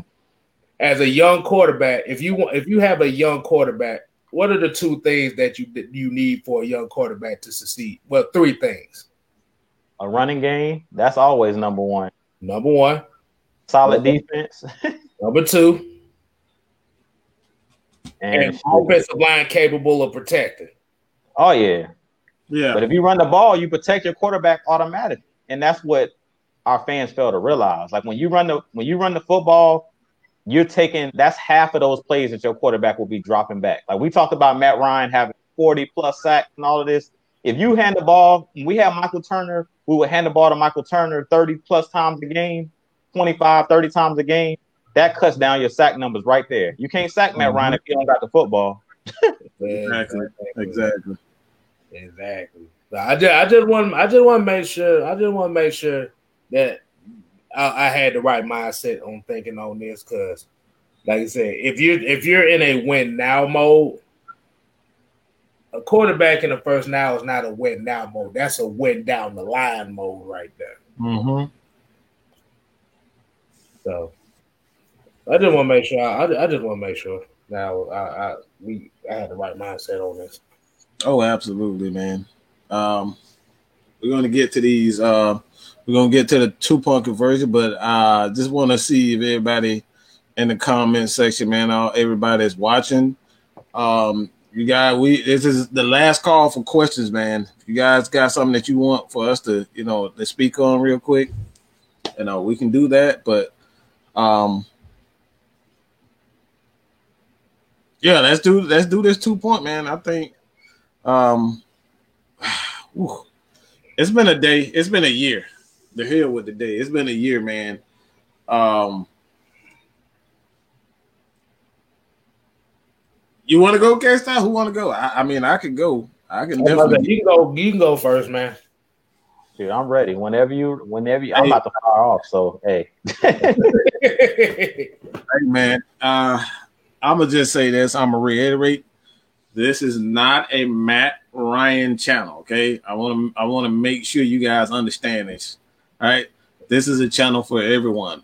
Mostly Atlanta Falcons because, of course, we Atlanta Falcons fans. But if you're a Saints fan or you're a Kansas City Chiefs fan, hell, if you even damn, it doesn't matter. Bucks fan, Tom Brady fan. If you guys want to come here and chat football and just you know sit here and have fun and debate with us, you're more than welcome. But I'm going to say this also, and I'm going to make this very clear content creators, content creators, you gotta do better, man. We gotta do better because we have a lot of people that is watching us, and whether you know people in the comment section, you don't see us as somebody that you know is a quote unquote celebrity.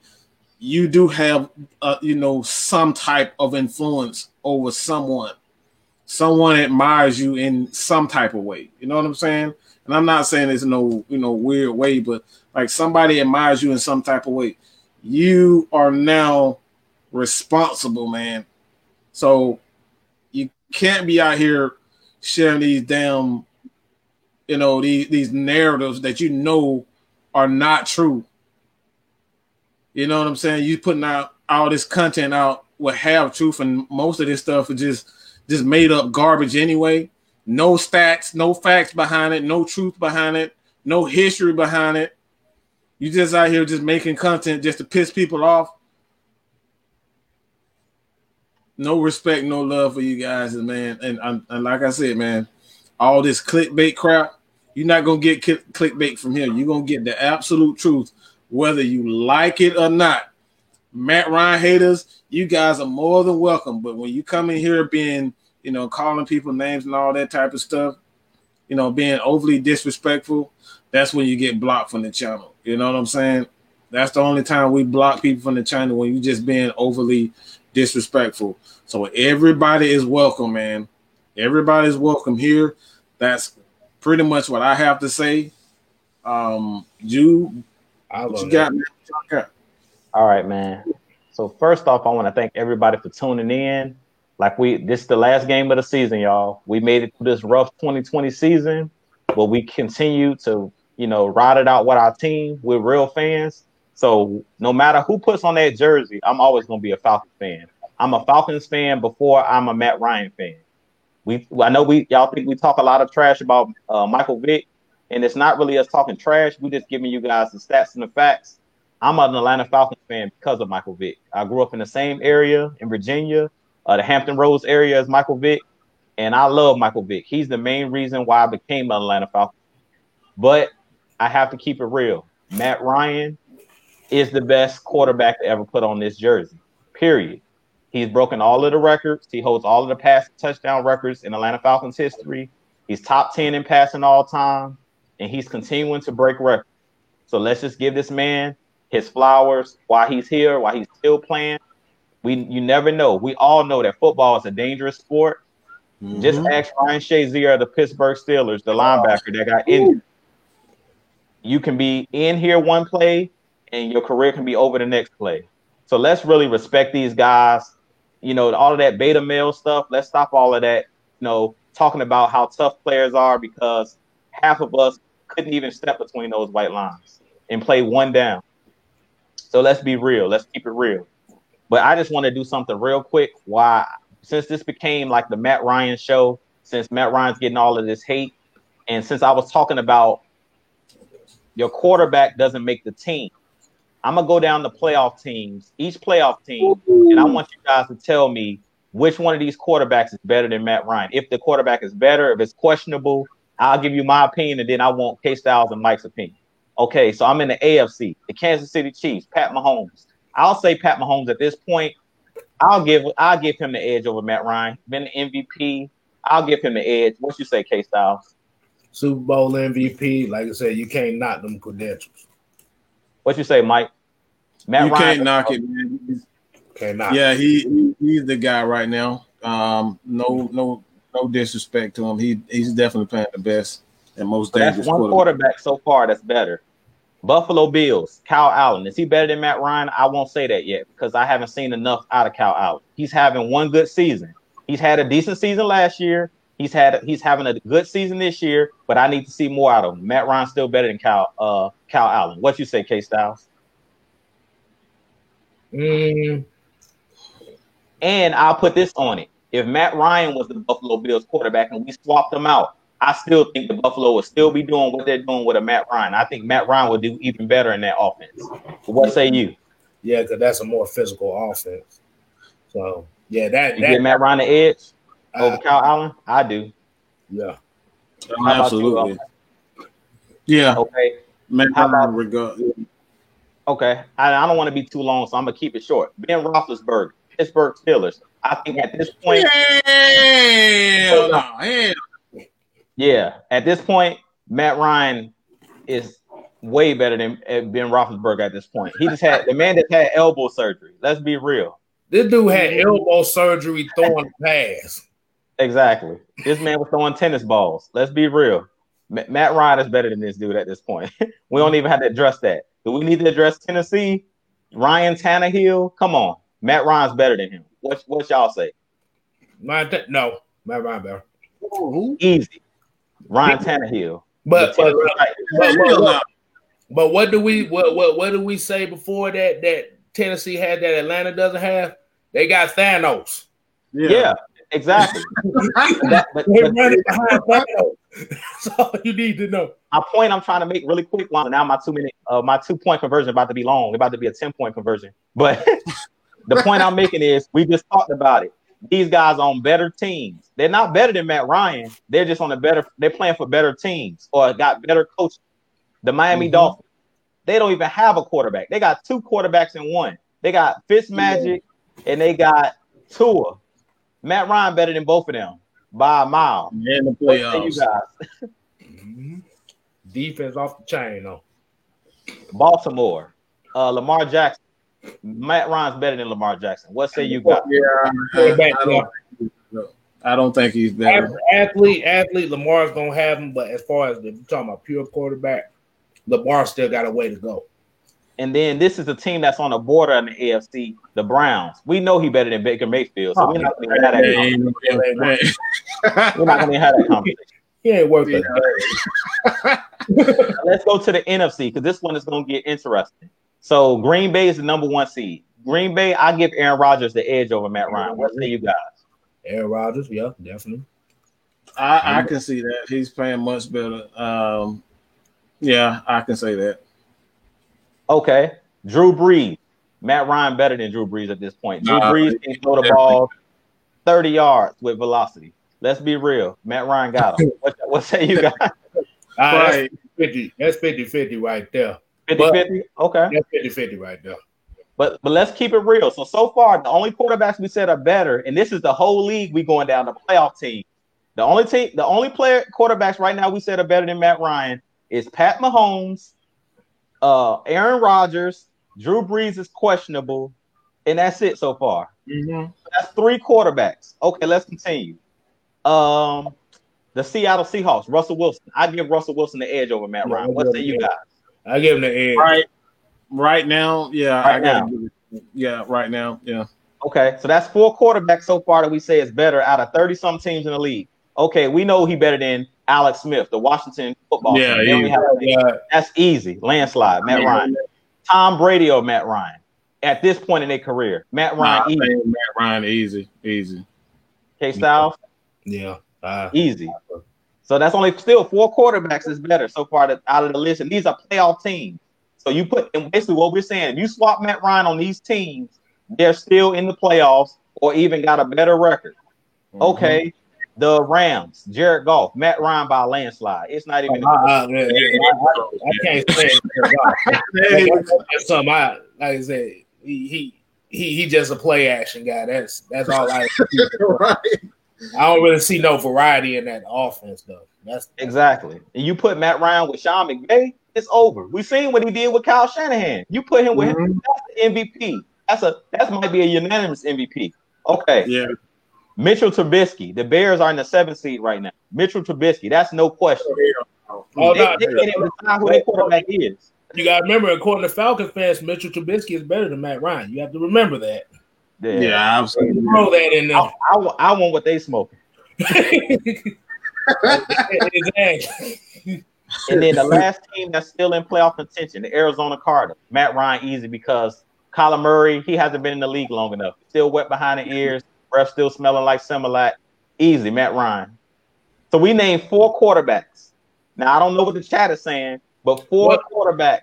That's my two point conversion. It's only four quarterbacks in the league that we said is better than Matt Ryan. Pat Mahomes, uh, Aaron Rodgers, uh, Russell Wilson, and it was questionable Drew Brees. I say Matt Ryan's better than Drew Brees at this time because I think now people are living off the legacy of Drew Brees. If you could take one of those quarterbacks now for the next three years, you're taking Matt Ryan over Drew Brees if you're keeping it 100. And that's my point. That's my two point conversion. is that we're looking at teams. We're saying that Matt Ryan is not a good quarterback. But if I just named all these playoff teams, I didn't even mention the teams that are bottom feeders that will take Matt Ryan in a hot minute, in a hot New York yeah. minute. So these these are playoff like these playoff teams would trade for Matt Ryan. If we told Sean McVay, we'll give you Matt Ryan, you give us Derek Carr, we'll do that in a hot second. Uh-huh. Hey, yep. hey, I'm about, I, look, I'm about to say San Francisco say they willing to get the whole damn. Oh, we know that. they, they, remember they already talking about putting Dan Quinn on that defensive coordinator spot. So hey. y'all can take it. That's now look, I rest my case. I just went through the whole pretty much the whole league the playoff teams, and we just seen people telling me that Matt Ryan's not a top 10 quarterback. We just said there's only four quarterbacks that even are in the debate to be better than this man. Four. Let's be real. Let's keep four. it real. Meaning Matt Ryan is a top five talent in this league. So at this point, it's no need to keep debating, keep arguing with these fans. Just respect it. Matt Ryan's gonna be here until he retires. Let's just respect it. Let's call a spade a spade, and I'll let uh, Mad Mike take it. Oh, man, God damn, you gonna skip me? God damn. Okay, I'll take it. My fault. You good, man? Cause prove it talking about these men have won Super Bowls. You do remember that a Super Bowl is not an individual achievement. Man, you gotta play defense. Y'all act like you ain't gotta play defense. That is a, that's not an individual achievement. That is a team achievement, which means the defense is on point for four quarters. That means the offense is on point for four quarters. That means the coach is on point for four quarters, and the special team is on point for four quarters. So Tell him, K Styles. Joe so, Flacco got a Super Bowl. Where's Joe Flacco right now? Yeah. so, so, so, in that, so in that case, Joe Flacco is a better quarterback than Matt Ryan. Trent Dilfer is a better quarterback than Matt Ryan. Um, let's see. Oh, Brad Johnson. I, hold on. I, I, got the list over here. I could look at this list right quick. Um, mm, yeah, yeah, yeah. They basically said Trent Dilfer's a better quarterback than Matt Ryan ever was. right. Come on, man. Nick Foles is a better quarterback. said Nick Foles is a better quarterback than Matt Ryan. Nick Foles can't even start over Mitchell Trubisky. Let's stop playing, man. but but I'm a, but I'm gonna go, but on a serious, but on a serious but funny note, I'm gonna definitely go with this two point conversion. Um, like I said, we appreciate everybody tuning in tonight. Like I said, regardless of what fan affiliate, what team affiliation you have, like I said, we appreciate you. It don't matter what you do. Like I said, you part of this family no matter what. Because at the end of the day, we all just chopping up football. Um, so like I said, you just make sure y'all tune in tomorrow for ATL and Sports Zone with Big Low Country Sports and Terror Artist 404. Followed by Lush Exchange with Miss Maggie T. Miss Maggie T. In, in a damn comments at a damn fool. um, so uh, like I said, if they if y'all if y'all listen to previous shows, this might be a show y'all might not want to miss. So y'all go ahead and check that out. Um, we got Friday night film study with Big Low Country Sports, and whichever the hell one of us shows up, so you're gonna see. it might be all of us. It might be. Some. It might be all of us. So, about Ron, I need to pull up. I don't usually pull up on film study, but I need to pull up that night. mm-hmm. And um, like I said, we got Red Clay Sports uh, Saturday mornings at 11 a.m. So make sure you check that out too. And mm-hmm. like I said, hey, Jew, I about to say a lot. Like I said, a lot of the chat will say like like Josh Allen is up there. Like like, like I said, Josh Allen's having a hell of a season. You act like a man. You y'all act like somebody hit a one long three pointer, and now all of a sudden he's Steph Curry. Shut up. Or you said you said you said they on the um the the the the, the Andre Drummond shoot a three point. exactly. Come on, man. Hey, look, Sean Jones over here talking shit, talking about Quavo better than Matt Ryan. Quavo better than Matt Ryan. See, I know he, I know he bullshitting because he know that. but, but, but I'm gonna get on the serious note on this one. Um, uh, we're like I said, this is gonna go just to the Falcon fans as far as just how we interact with each other because that's why I said that this year, definitely, as far as this upcoming draft, is going to be an interesting year because the Falcon fan base is already split as far as you got people that's going to ride with Matt Ryan, and you got the people that want to get rid of. But we have a situation here where we have people that want to get Matt rid of Matt Ryan calling people that want to keep Matt Ryan idiots, stupid, y'all don't know what the hell y'all talking about, retards, all that stuff. Or uh, like how dare how dare y'all have a platform and say that Matt Ryan is good when he's terrible. So a lot of those people that I would challenge as far as you go ahead and put your content out and say why Matt Ryan is bad and Ooh. why terrible and why you think he's the worst quarterback Atlanta has ever had, since that's where a lot of this is coming from. Um, the thing is, with this divisiveness that we have with the month, this fan base is what actually makes the Atlanta Falcon fan base the worst fan base in football because we don't appreciate the guys that are here no matter what. Because I don't know if y'all saw that that press conference that JJ Watt had. Mm-hmm. Where basically he was talking about folks that's like I said, just doing their job and playing here for the fans and all that stuff like that. The fans he was talking about were basically the fans that was going to ride with the team no matter what the situation was. Because we have to remember, even though the Texans are 4 and 11, Deshaun Watson second in the league, about second or third in the league in passing. So they passing the ball. But what I'm going at it is Falcon fans do not need to be so divisive on the situation. like I said, you can debate a situation, but when you get to a point where you start attacking people's character, manhood, and all that stuff because there is a difference of opinion from yours, then it becomes a problem. It, it's toxic. And like for people that are like that, I would rather like look, I like I said, I would rather cheer for like I said, for me personally, even if the Falcons go 0 16, this is still my team. It don't matter who the quarterback is. Like I said, if Matt Ryan get traded, get traded in the offseason, that's fine. That's what the organization wants. But I'm gonna show appreciation for what he did here, regardless.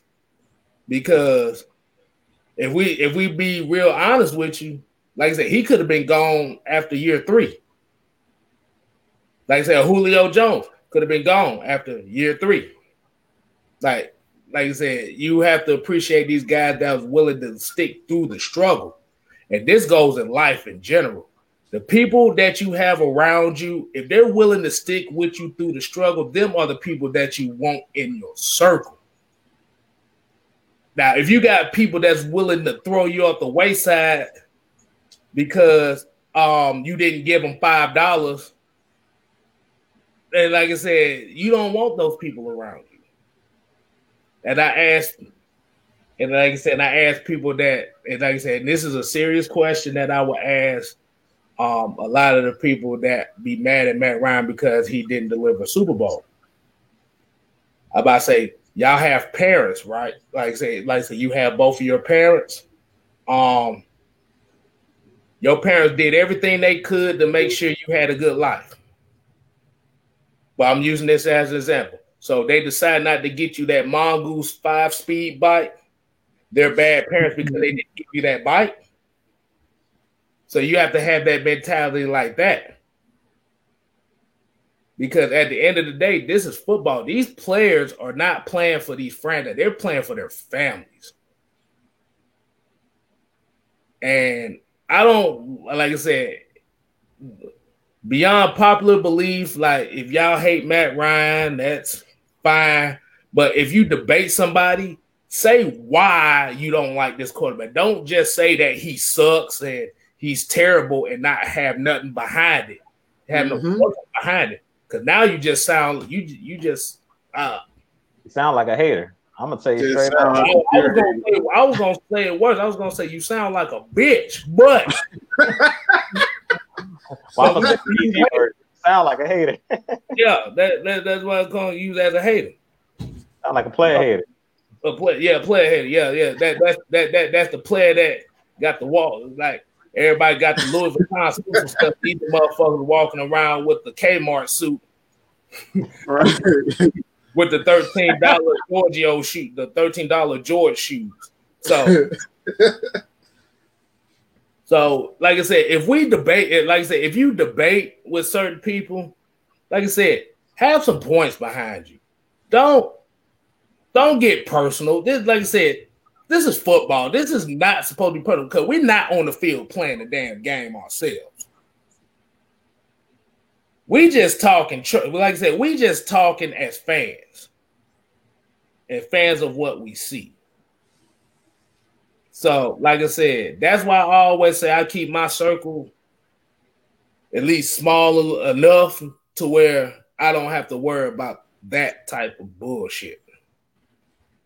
And I know I've been cussing a lot here and all that stuff, but sometimes cut like, like what SpongeBob SquarePants said in that episode Cussing is sentence enhancers. That means people gonna listen. but like I said, at the end of the day, like I said, don't attack a man's character. If you don't like them, just say you don't like them. Don't hide behind him. Cause God knows I don't like LeBron James. Everybody know that about me. I can't stand his freaking guts. But you respect his game though. You respect his game though, Mike. I respect this game though, man. That's all. Like, yeah, that's everybody to know I respect this game, man. I can't stand on court, but you know what it is. That's like it, that's just healthy debate, man. It's just all about healthy debate, healthy sports debate. I don't hate the man as a man. It's just all about the game. You know what I'm saying? So. Yeah, uh, yeah, like I said, like like Joy said, like I said, about why does it matter? It's their opinion. Like I said, the opinion is fine, but like I said, you have certain people that will attack us for having a different opinion from them, and that's where I'm coming from with that. Because, like I said, I'm gonna use my personal experience. Like I said, I ain't done YouTube this long. This, I like I said, I'm new to this. Mm-hmm. It's been a couple times when I've been called a retard because I I said something that they didn't agree with, somebody didn't agree with. I got called a retard by a priest.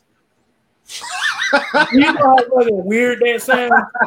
a, guy to, a guy that's supposed to be for the Lord, and I get called a retard because I didn't agree what he said. Man, look, I've been called the dumbest person, and I've been called the dumbest Falcons fan. the dumbest. I've been called a lot of stuff. Exactly. Exactly. So, like I said, that like, but like I said, we like I said, we like I said, we try not, we not, we don't show them none of that energy. Like I said, we here for the people that's in this chat. Like I said, if you have a difference of opinion from us, like I said, that is fine. But once you get disrespectful and start attacking people's character, that's when you get blocked. Because it could get worse. You can get your ass roasted on this motherfucker. But Uh, we're, we're, trying to keep this show. We won't stop. We won't stop. I, get, I keep going. Hey Styles, tell them like Richard Sherman said: "Men lie, women lie, numbers don't lie." Exactly. exactly. Like I said, when Matt comes, the haters come. But like I said, if I defend Matt Ryan, if Mike defends Matt Ryan, if Juke defends Matt Ryan over here, like I said, it's nothing wrong with a debate. But once you start attacking a man's family because he don't agree with what you say, then we have a problem. And if you got a problem, if you got that kind of problem, then you come on the show and you you you get your grievances out.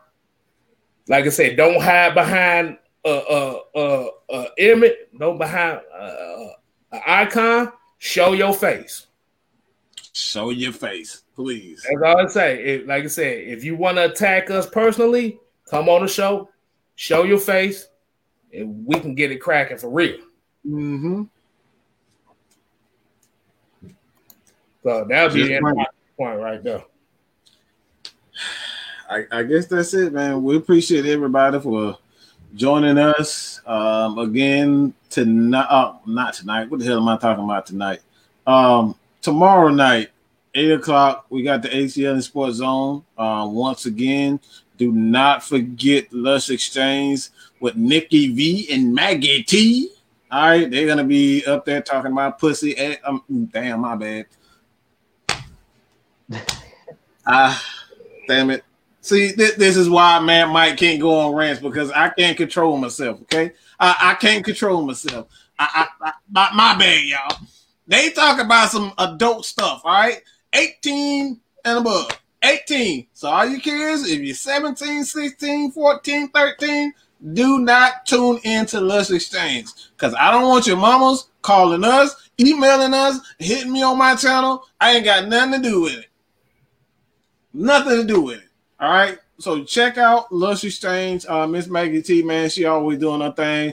Uh, she hiding right now. She thinks she, I mean, her hair nappy. She ain't got no makeup on, all that type of stuff. So um, she don't want to be seen today. So y'all go check out her uh, her channel. She got a channel. Um, I think she's like at 140. Help everybody get help her get through uh 200, man. Um, at least for the year. The year is out, man. Um, you already know um, Jew Talk Sports, Jew Talk Sports. You trying to hit that Jake? He's trying to hit that 1,000, man. K Style, he oh, trying to hit that 1,000 too. K Style, he trying to hit that 1,000. I'd be, lucky, be lucky to hit six. I knew he was gonna. he was gonna do that. I had to set you up. Hey, but yeah, keep supporting us, man. We truly appreciate it. And like I said, man, everybody's welcome here, man. Everybody be respectful of everybody's opinion and not, you know, that constant going back. I try not to call y'all stupid, even though y'all some dumb motherfuckers. All right, but that's all we got to say. that's all I got to say, man. But that's it. Peace. Say, everybody be saying I look different without these guys. I look the same. I just don't look like I got glass in front of my eyes. I got contacts on, so it's the same thing. If I ain't got no glasses or contacts on, I can't even see the screen. hey man, that's it. We gone. Peace.